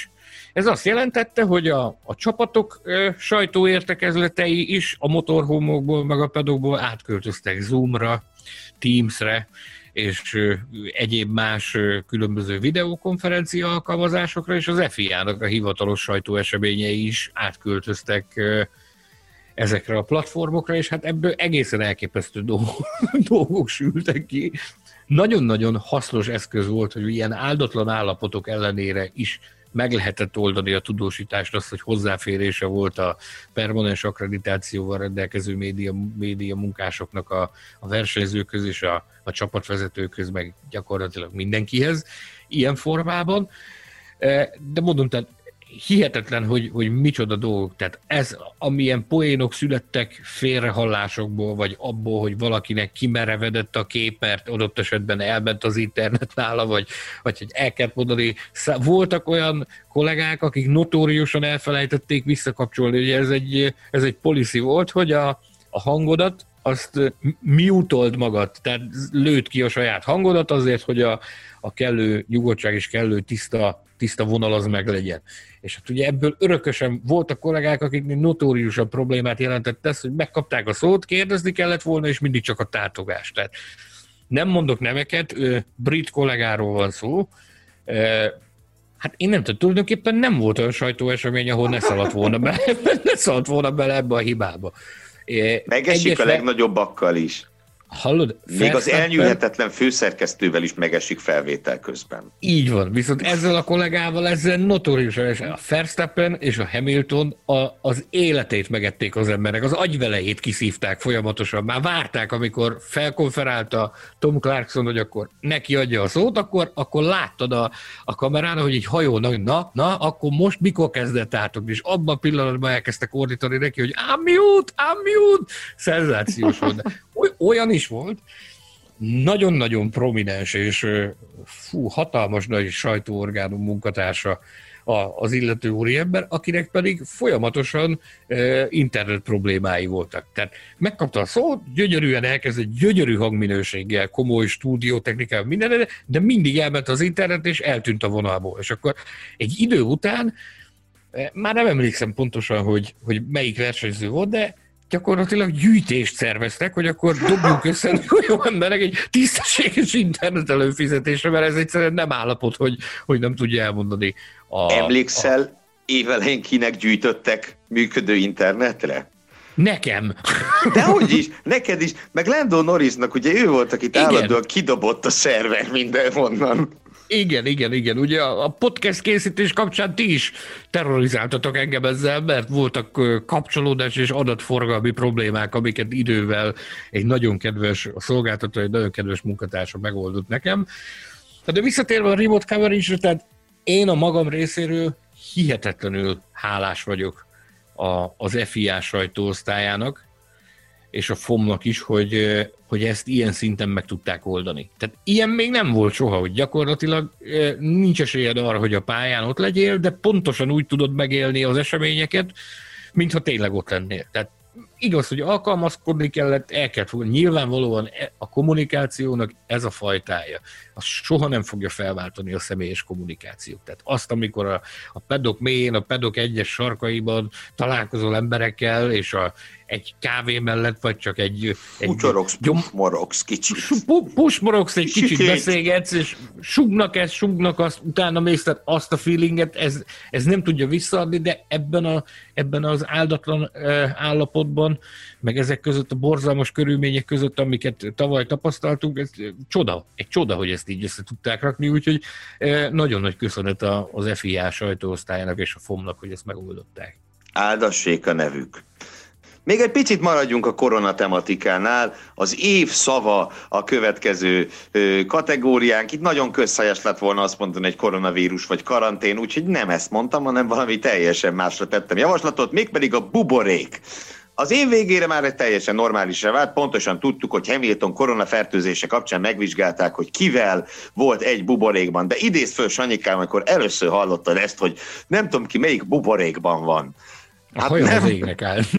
Nem, nem, tehát, hogy, hogy ez a, mi ez a marhaság? Mi az, hogy buborék? De egyébként most Stroll úr is a, a csapat bemutató kapcsán méltatta az FIA-t és a FOMot annak okán, hogy meg tudták csinálni ezt a 17 futamos bajnoki szezont tavaly, és hogyha belegondolsz, ez ugye egy 73 oldalas dokumentumban volt lefektetve az, hogy milyen feltételeknek kell teljesülnie ahhoz, hogy ezeket az autóversenyeket meg lehessen rendezni.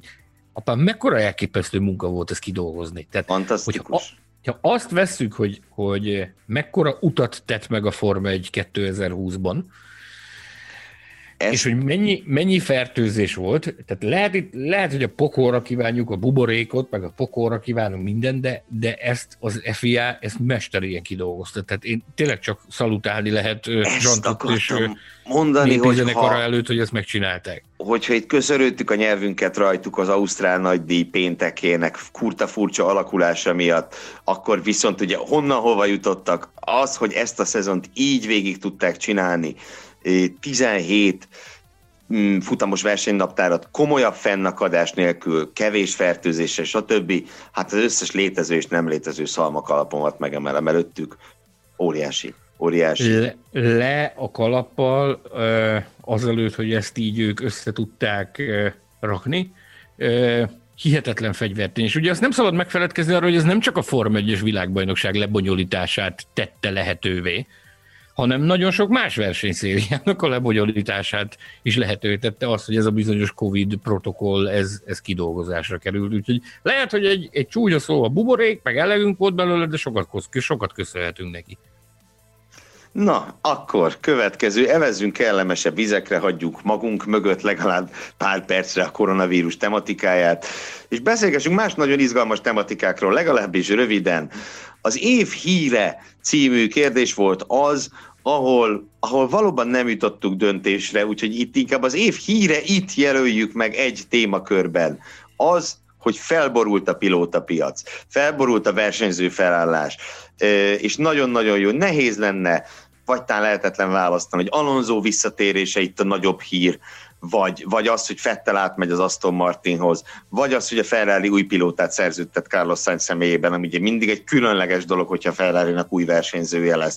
Vagy éppen az, hogy amit ritkán láthatunk, hogy Sergio Perez megkapja élete lehetőségét, mert nagyon ritkán láthatunk olyat, hogy valaki 6-8-10 éveben van a Forma 1-ben, és végre valahára ennyi idő után bekerül egy élcsapathoz. Szóval itt elképesztő dolgok voltak a pilóta piacon, és akkor még szóba se hoztuk azt, hogy Mick Schumacher érkezik a Forma 1-be. Úgyhogy mindaz, amit... A, Mazepin érkezik a Forma 1-be, minden, Buszáj minden, Mazepint minden... idehoznod! Tudtam azért, hogy, azért, hogy egy kicsit a szakálladat meghúzgáljam, azért hoztam őt szóba, de tényleg vagy annyi minden történt a pilóta piacon, hogy ezt a kifejezést is elmondtam már most itt az adásban többször, hogy kapkodtuk a fejüket, de az már tényleg olyanok voltunk néha ezzel kapcsolatban, mint a bugócsiga. Ugye az, az elejétől kezdve még a szezon nem rajtolt el, és szó szerint záporoztak a, a a, a, a különféle bejelentések, amik, amiktől csak tátottuk a szánkat, hogy te atya úristen, mennyi minden történik. Tehát ilyen tekintetben szok, teljesen szokatlan volt a 2020-as szezon, viszont nagyon sok csemegével kényeztetett bennünket. Ugye az angol ez silly seasonnek, az, az őrült időszaknak hívja az átigazolási időszakot, na ez tényleg egy silly season volt. Tehát itt minden megtörtént. Az egész év, az egész év egy silly season volt, tokkal vonóval fullba. Így van, és ha belegondolsz, még még nincs vége, mert ugye ne kezdjük újra, de a világbajnoknak nincsen szerződése. Beszéljünk inkább másról a Mercedes kapcsán. Igen, ö, mégpedig arról az egyáltalán nem elhanyagolható tényről, hogy ugye, ahogy fogalmaztam az adás elején, hogy Mercedes a csapat neve, de most már tulajdonképpen a, a Mercedesnek kisebb tulajdon része van a, a nevét viselő istállóban, mint annak idején a McLarenben volt. Ugye érkezett egy befektető, ahogyan arról, hát merjük kimondani, nem merjük kimondani? Azért mi itt a Formula Podcastben viszonylag korán elkezdtünk pusmorogni, tehát a Viszonylag mások előtt, de ezt csak dece- magunk közt mondjuk. Decemberben történt meg a bejelentés, meg, meg előtte néhány héttel ö, pesdültek fel az ezzel kapcsolatos plegykák. Én nem tudom, mikor beszél, májusban beszélgettünk erről, talán a először itt az adásban.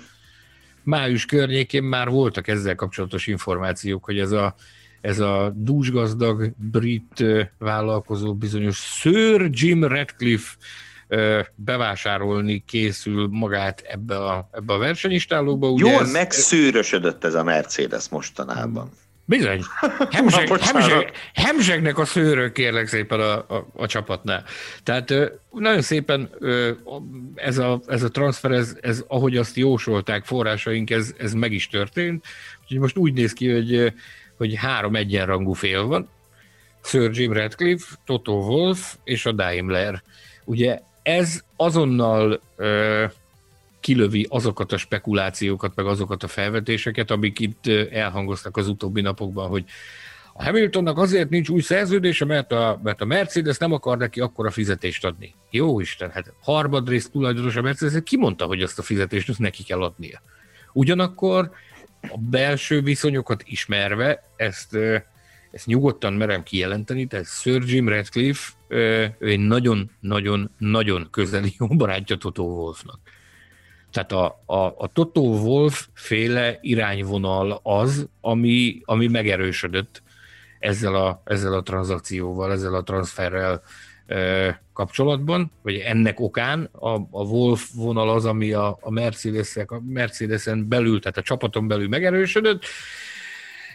Én továbbra is azt mondom, hogy nagyon érdeklődve, nagyon nagy érdeklődéssel várom azt, hogy, hogy mit hoz a, a, a bajnok csapat számára ez a 2021-es év. Lesz még ez a csapat Ineos Wolf Racing. akár, akár. Egyébként a, a, a, a hosszú távú jövőt forszírozó plegykák, azok egyértelműen abba az irányba mutatnak, hogy, hogy Sir Jim Radcliffe-nek adott esetben akár ilyen tervei is lehetnek, hogy ő, ő hajlamos lenne akár az egészet is felvásárolni, úgy hmm. van, mert szereti az ember ezt a felhajtást, szereti ezt a milliót. Nem semmi.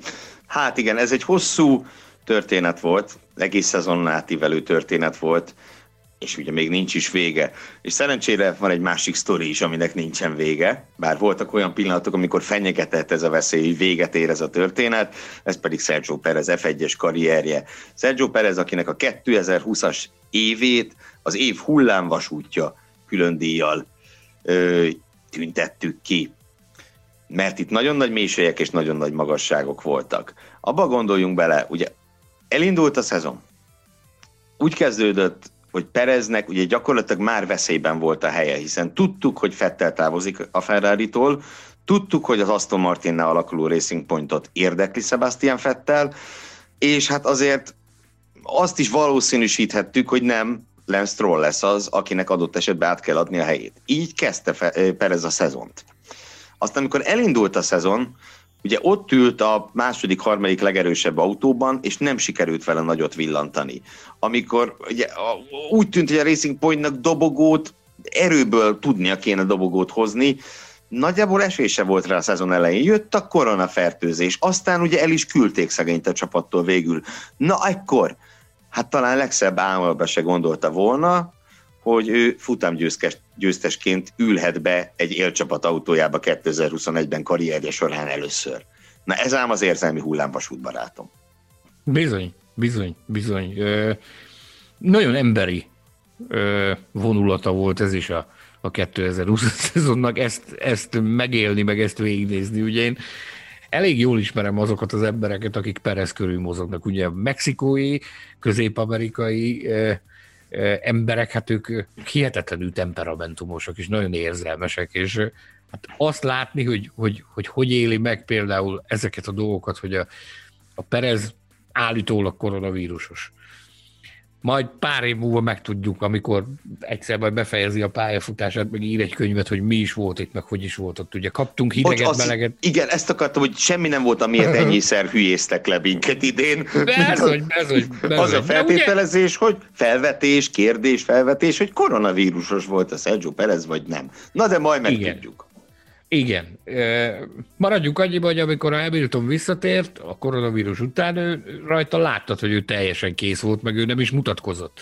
Rottyom volt. A rottyom volt. Nem mutatkozott a közösségi média a Perezt, azon azt láttad, hogy ő folyamatosan nyomta a fekvőtámaszt, meg tréningezett, meg Isten tudja, mit csinált a karanténban volt, de mondom, megkaptuk érte a magunkét, nem szeretnék ezen ö, lovagolni tovább. Aki akar, az még továbbra is kioszthat bennünket a Formula Podcast Facebook csoportban ezzel kapcsolatban. Tehát azt megélni, meg azt látni, hogy ezek, a, ezek az érzelemtől fűtött emberek, akik imádják a versenyzést, például a mexikói nagydíjnak a főszervezője, Rodrigo Sánchez, amikor ez megtörtént, és őrjögve írt rám, hogy hát öcsém, az nem igaz, tehát megzavarodok, hát mi történik, vagy a, vagy a, a Luis Álvarez, aki neki a, az asszisztense, a Pereznek az asszisztense, vagy a, vagy a fíziója, tehát az, ami ott zajlott, az egy, az egy kész téboly volt ez az egész szezon, tehát Az utolsó napokban, amikor a, amikor a bejelentést vártuk, ugye folyamatosan beszélünk, most akkor mi lesz? Tehát akkor meg lesz, nem lesz, hogy lesz, mint lesz? Az éjszaka közepén ugye időeltolódás, Guadalajara és Magyarország között, őrületes lesz, nagyon-nagyon sokat köszönhetünk Pereznek, tehát ő rengeteget hozzátett ahhoz, hogy a 2020-as szezon az ilyen emlékezetes évad lett. Én nagyon bízom abban, nagyon szeretném, hogy jó sikerüljön neki 2021 a Red Bullnál, Egyrészt azért, mert nagyon megérdemelné azt, hogy, hogy tisztességgel helytálljon és, és sikeresen szerepeljen. Ugyanakkor pedig hát ugye nagyon jó tenne a, a Forma 1 hogyha, hogyha egy új erő jelenne meg ott a, az élbolyban. Tehát Verstappen fantasztikus, ezt tudjuk, meg tudtuk eddig is, meg láttuk 2020-ban újra, hogy fantasztikus volt. Albon nagyon-nagyon kilógott a sorból, viszont hogyha hogyha a Perez azt fogja tolni, amit a, a verstappen kapunk, az, az szerintem garancia arra, hogy jó versenyeket fogunk látni. Így Ennyi. van, és a nagy hármas nagy négyessé bővül majd, hiszen ugye 2020-ban a nagy hármas úgy nézett ki, hogy a két Mercedes és Max Verstappen, akiről nagyon-nagyon keveset beszéltünk ma, a szezon során rengeteget, ma keveset, de egy külön díj azért neki is jut. Bizony, ez pedig az év rádió üzenetei külön díj, amit valami egészen hihetetlenül szórakoztató volt azok a szórakoztató komédiákat nyomott a, a csapatrádióban alkalommal. Tehát az a 70. évfordulós nagy díj volt, hogy melyik verseny Igen. volt az, amikor a, Igen. amikor a Gianpaolo vérét szívta a csapatrádióban, hogy el ne aludj, meg, meg áll eleget, meg fertőtlenítsd a kezed, meg izzad-e a tegyered, meg szenzációs, amit azt, hogy ilyen helyzetekben, amikor ekkora nyomás van az emberem, mint ami a versenyzőkön van azokban az adott helyzetekben, képes volt ilyen szinten megőrizni a hidegvérét, és ez, ez is azt erősíti meg, amiről sokszor beszéltünk az év során, hogy felvette ezt a maszkot, hogy az esélytelenek nyugalmába versenyez, ugye ezt viszonylag hamar felismerte, hogy ez, ez ennyi, tehát hogy itt, itt nincs tovább, nincs esély arra, hogy, hogy világbajnoki címet nyerje. Voltak pillanatok, amikor, amikor talán a, a közvélemény úgy elhitte, hogy, hogy valami lehet ebből, tehát hogy valami talán mégiscsak sikerül némi szerencsével kikaparni, vagy kiguberálni, de ő minden, minden egyes alkalommal lehűtötte a kedélyeket, hogy szó sincs ilyesmiről, nincs érdemi esély a világbajnokságra, viszont ő élvezni szeretné a versenyzést.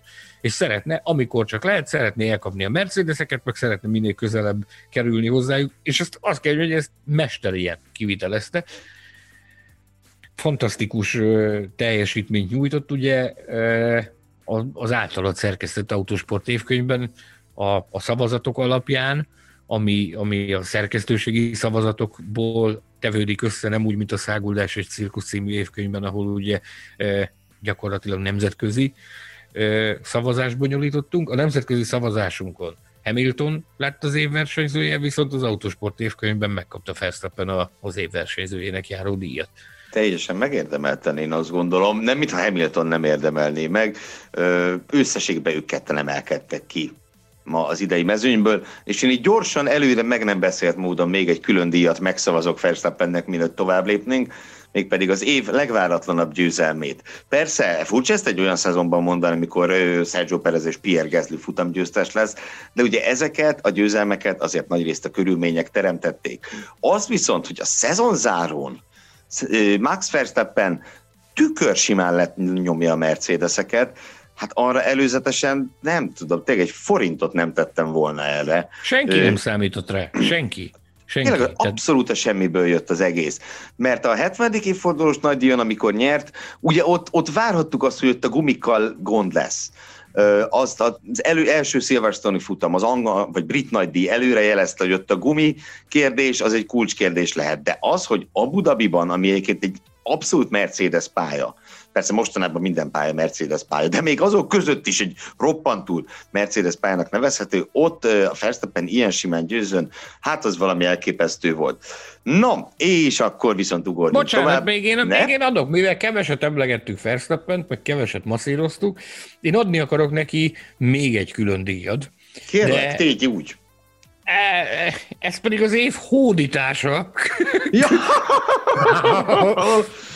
azt gondolom, hogy ez is megér egy... Bulvárkodjunk, kicsit bulvárkodjunk. Ez is, ez is megér egy, ez is megér egy külön díjat, ez a, ez a, ez a sztori. Tehát kezdjük ott, kinek a helyére ült be, annak idején 2016-ban Verstappen a Red Bullba. Úgy emlékszem, hogy Daniel Kviat. Igen. És most arra uh, gondolsz, hogy most kinek az ágyába bújt bele? kinek a, a volt párja mellé bújt oda Verstappen? Ugye Kelly Pikét, a legendás Nelson Piqué lányát cserkészte be.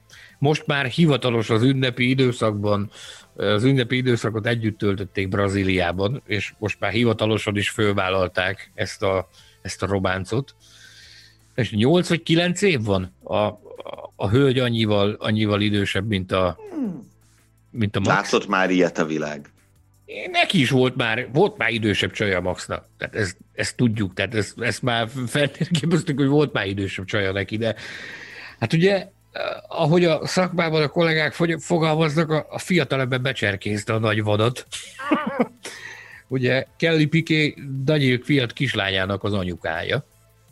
És hát ez a sztori, ez tulajdonképpen most lett publikus, de már olyan ősz környékén hallottunk arról, hogy a fiatalember komoly ö, energiákat fektet abba, hogy ez a hódítás sikeres legyen.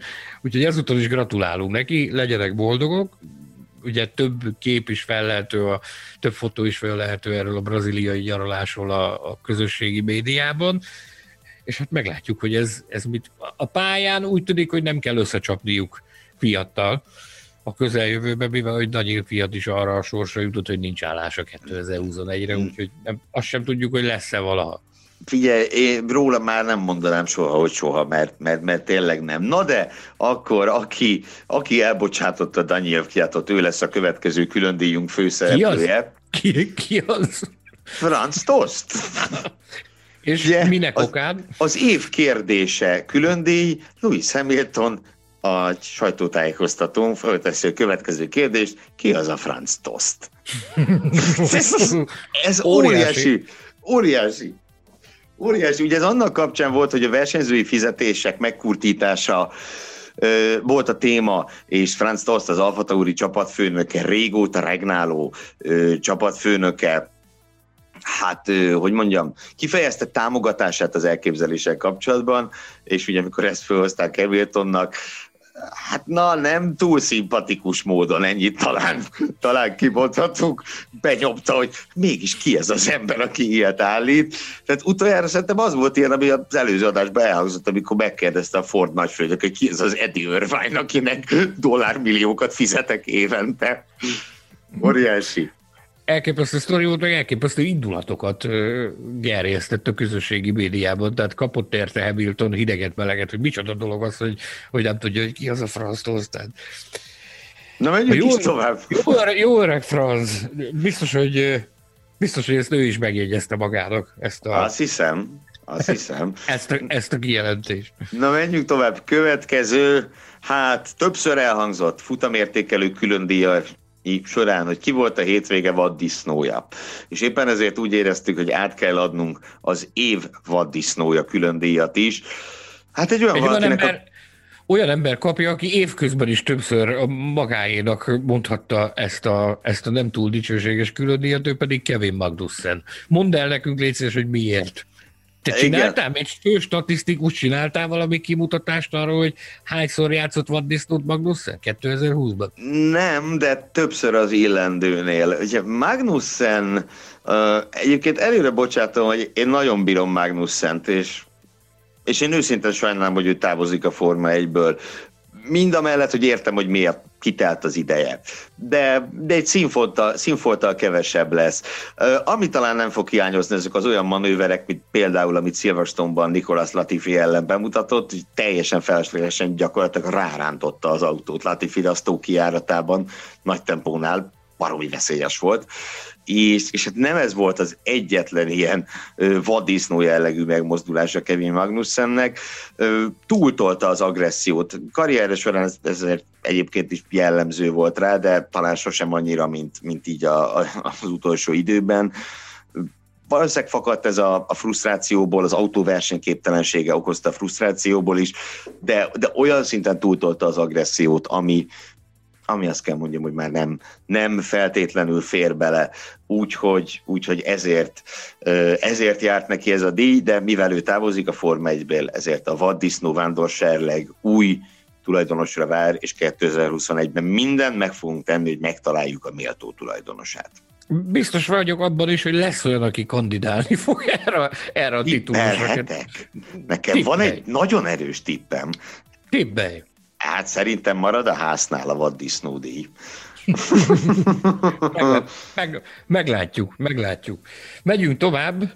Még nem a hattyúdal következik, hanem az év dala, amit Sebastian Fettel olaszul megénekelt ferrari búcsúdala kapott. Nem tudom, énekeltek, többen is énekeltek a szezon során különböző nótákat csapatrádióban. Igen, nem? Sainznak ugye szokása, igen. legfőképp ugyanazt az egy, ugyanezt az egy dalt, de Smooth azt, Operator-től gyakran, azt gyakran meglehetős magabiztossággal nyomja, de Fettel, amit amit, amit ott lenyomott az Abu Dhabi levezetőkörben, az, az végtelenül megható volt a számomra, és szerintem arra az egy pillanatra, vagy, vagy pár másodperce kicsit mindenki Fettel szurkoló lett. Egyszerű, egy gyönyörű volt, hogy ahelyett, hogy hogy mondjam, utolsó ferrari futamák levezető körében kicsit még idézőjelben sztároltatta volna magát fánkozni, vagy valami, ő a csapathoz fordult, tényleg írt, írt egy dalt, és ezt elénekelte nekik. Szenzáció. Imádtam. Készült, készült rá, foglalkozott vele, ugye eldugta a kis papírkáját, amit majd előszedett, és arról olvasta fel. Egészen, egészen kedves és megható kis szösszenet és kis közjáték volt ez. És, ugye, és milyen jó, hogy célba ért. Most megint most csak, nem. Tehát, hogy megint, célba ért azon a futamon. Mennyire jó annyiszor elmondtam már, meg annyiszor elmondtuk már, de most újra elmondjuk. Tehát rengeteget, rengeteget köszönültük a nyelvünket fettele.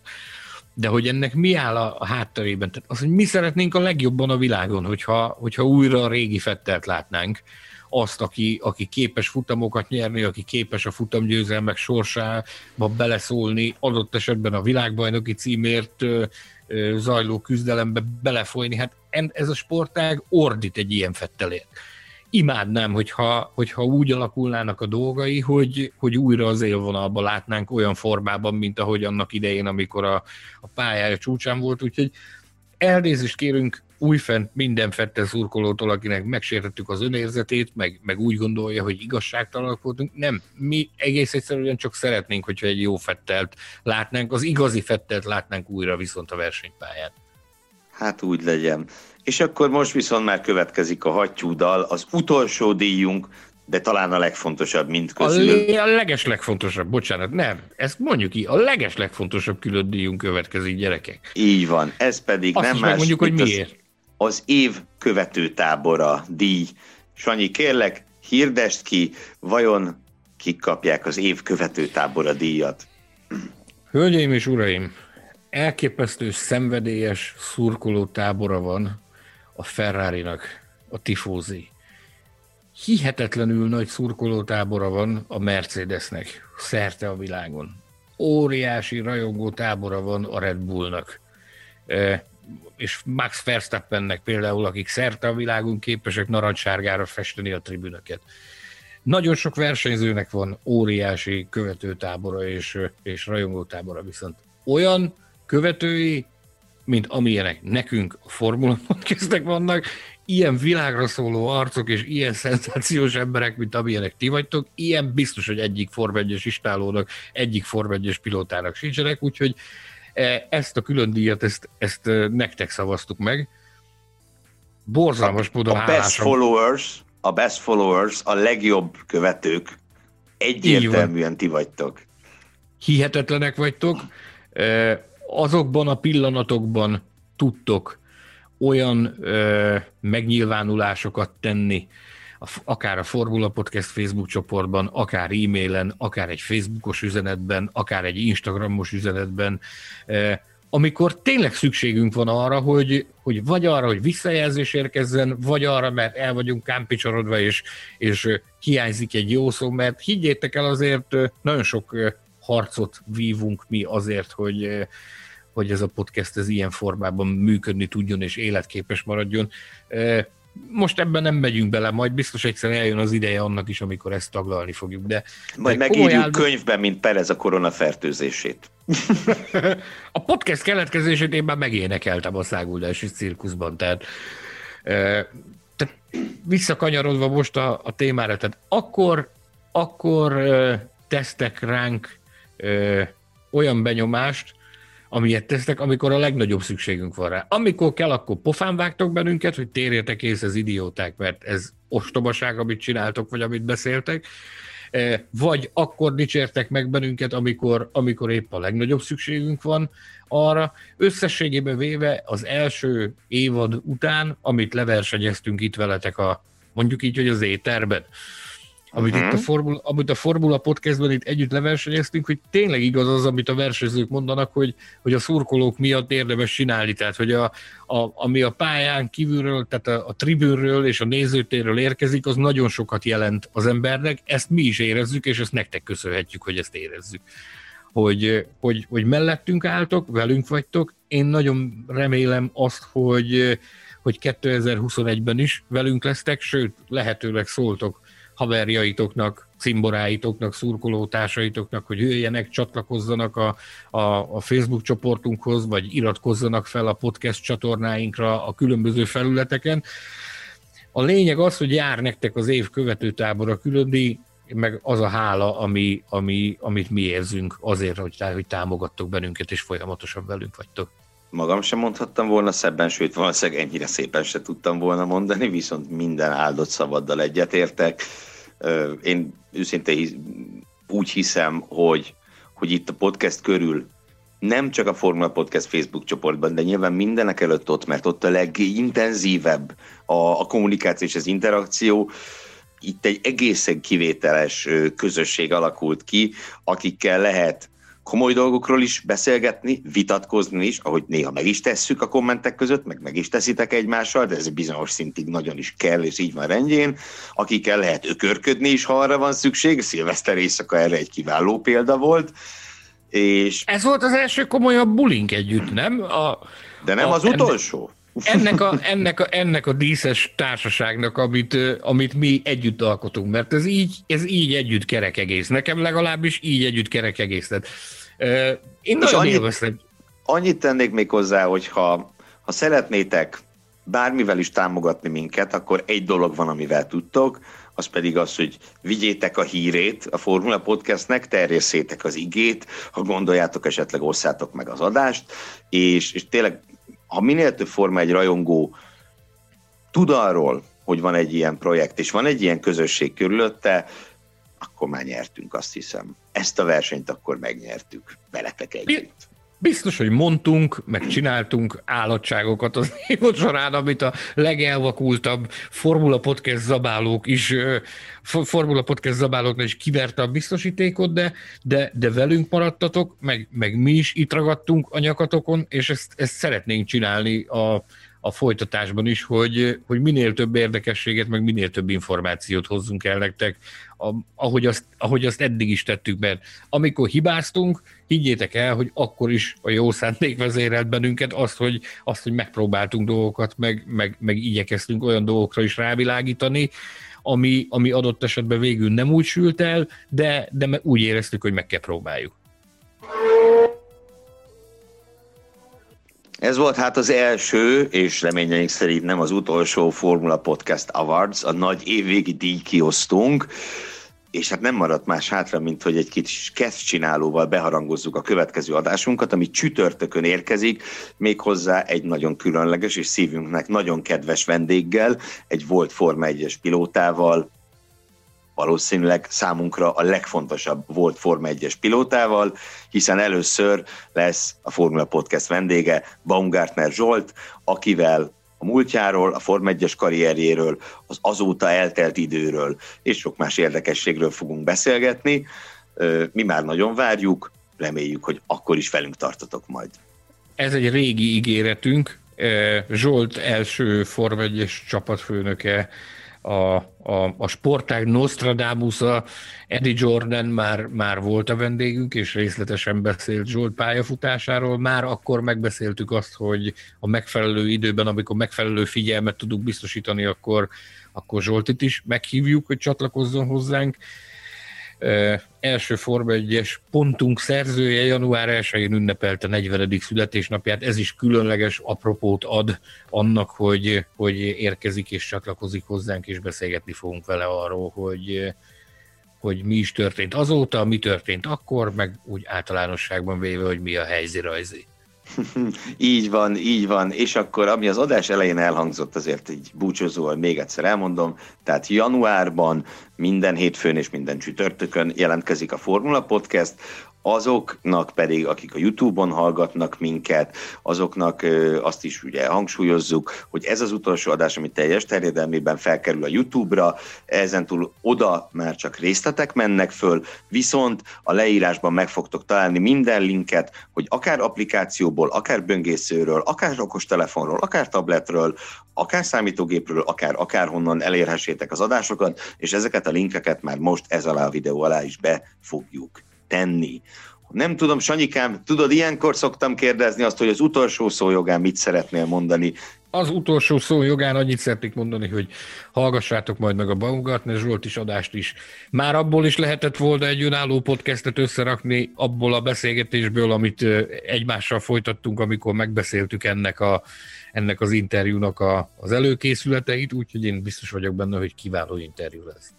Ebben aztán én is biztos vagyok, főleg ismerve azt, hogy milyen kiváló emberekkel fogok beszélgetni, mint például te, az elnyújtetlen főszerkesztő, és természetesen Baumgartner Zsolti. Na de most már tényleg itt a búcsú ideje, Betlen Tamást idézve fontos elmondanom, hogy olvassátok a formula.hu-t, ő is nagy-nagy szeretettel üdvözölt titeket természetesen, én pedig Mészáros Sándor kiváló szakkollégám és Hilbert Péter kiemelt főtechnikus nevében is búcsúzom.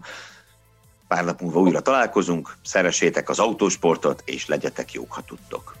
Az utolsó utáni szó jogán pedig mondom azt, hogy hallgassátok a formula.hu-t, és olvassátok a Formula Podcastet. Formula Podcast. Az autósport és formula magazin műsora. Hírek, vélemények, minden, ami F1 és autósport.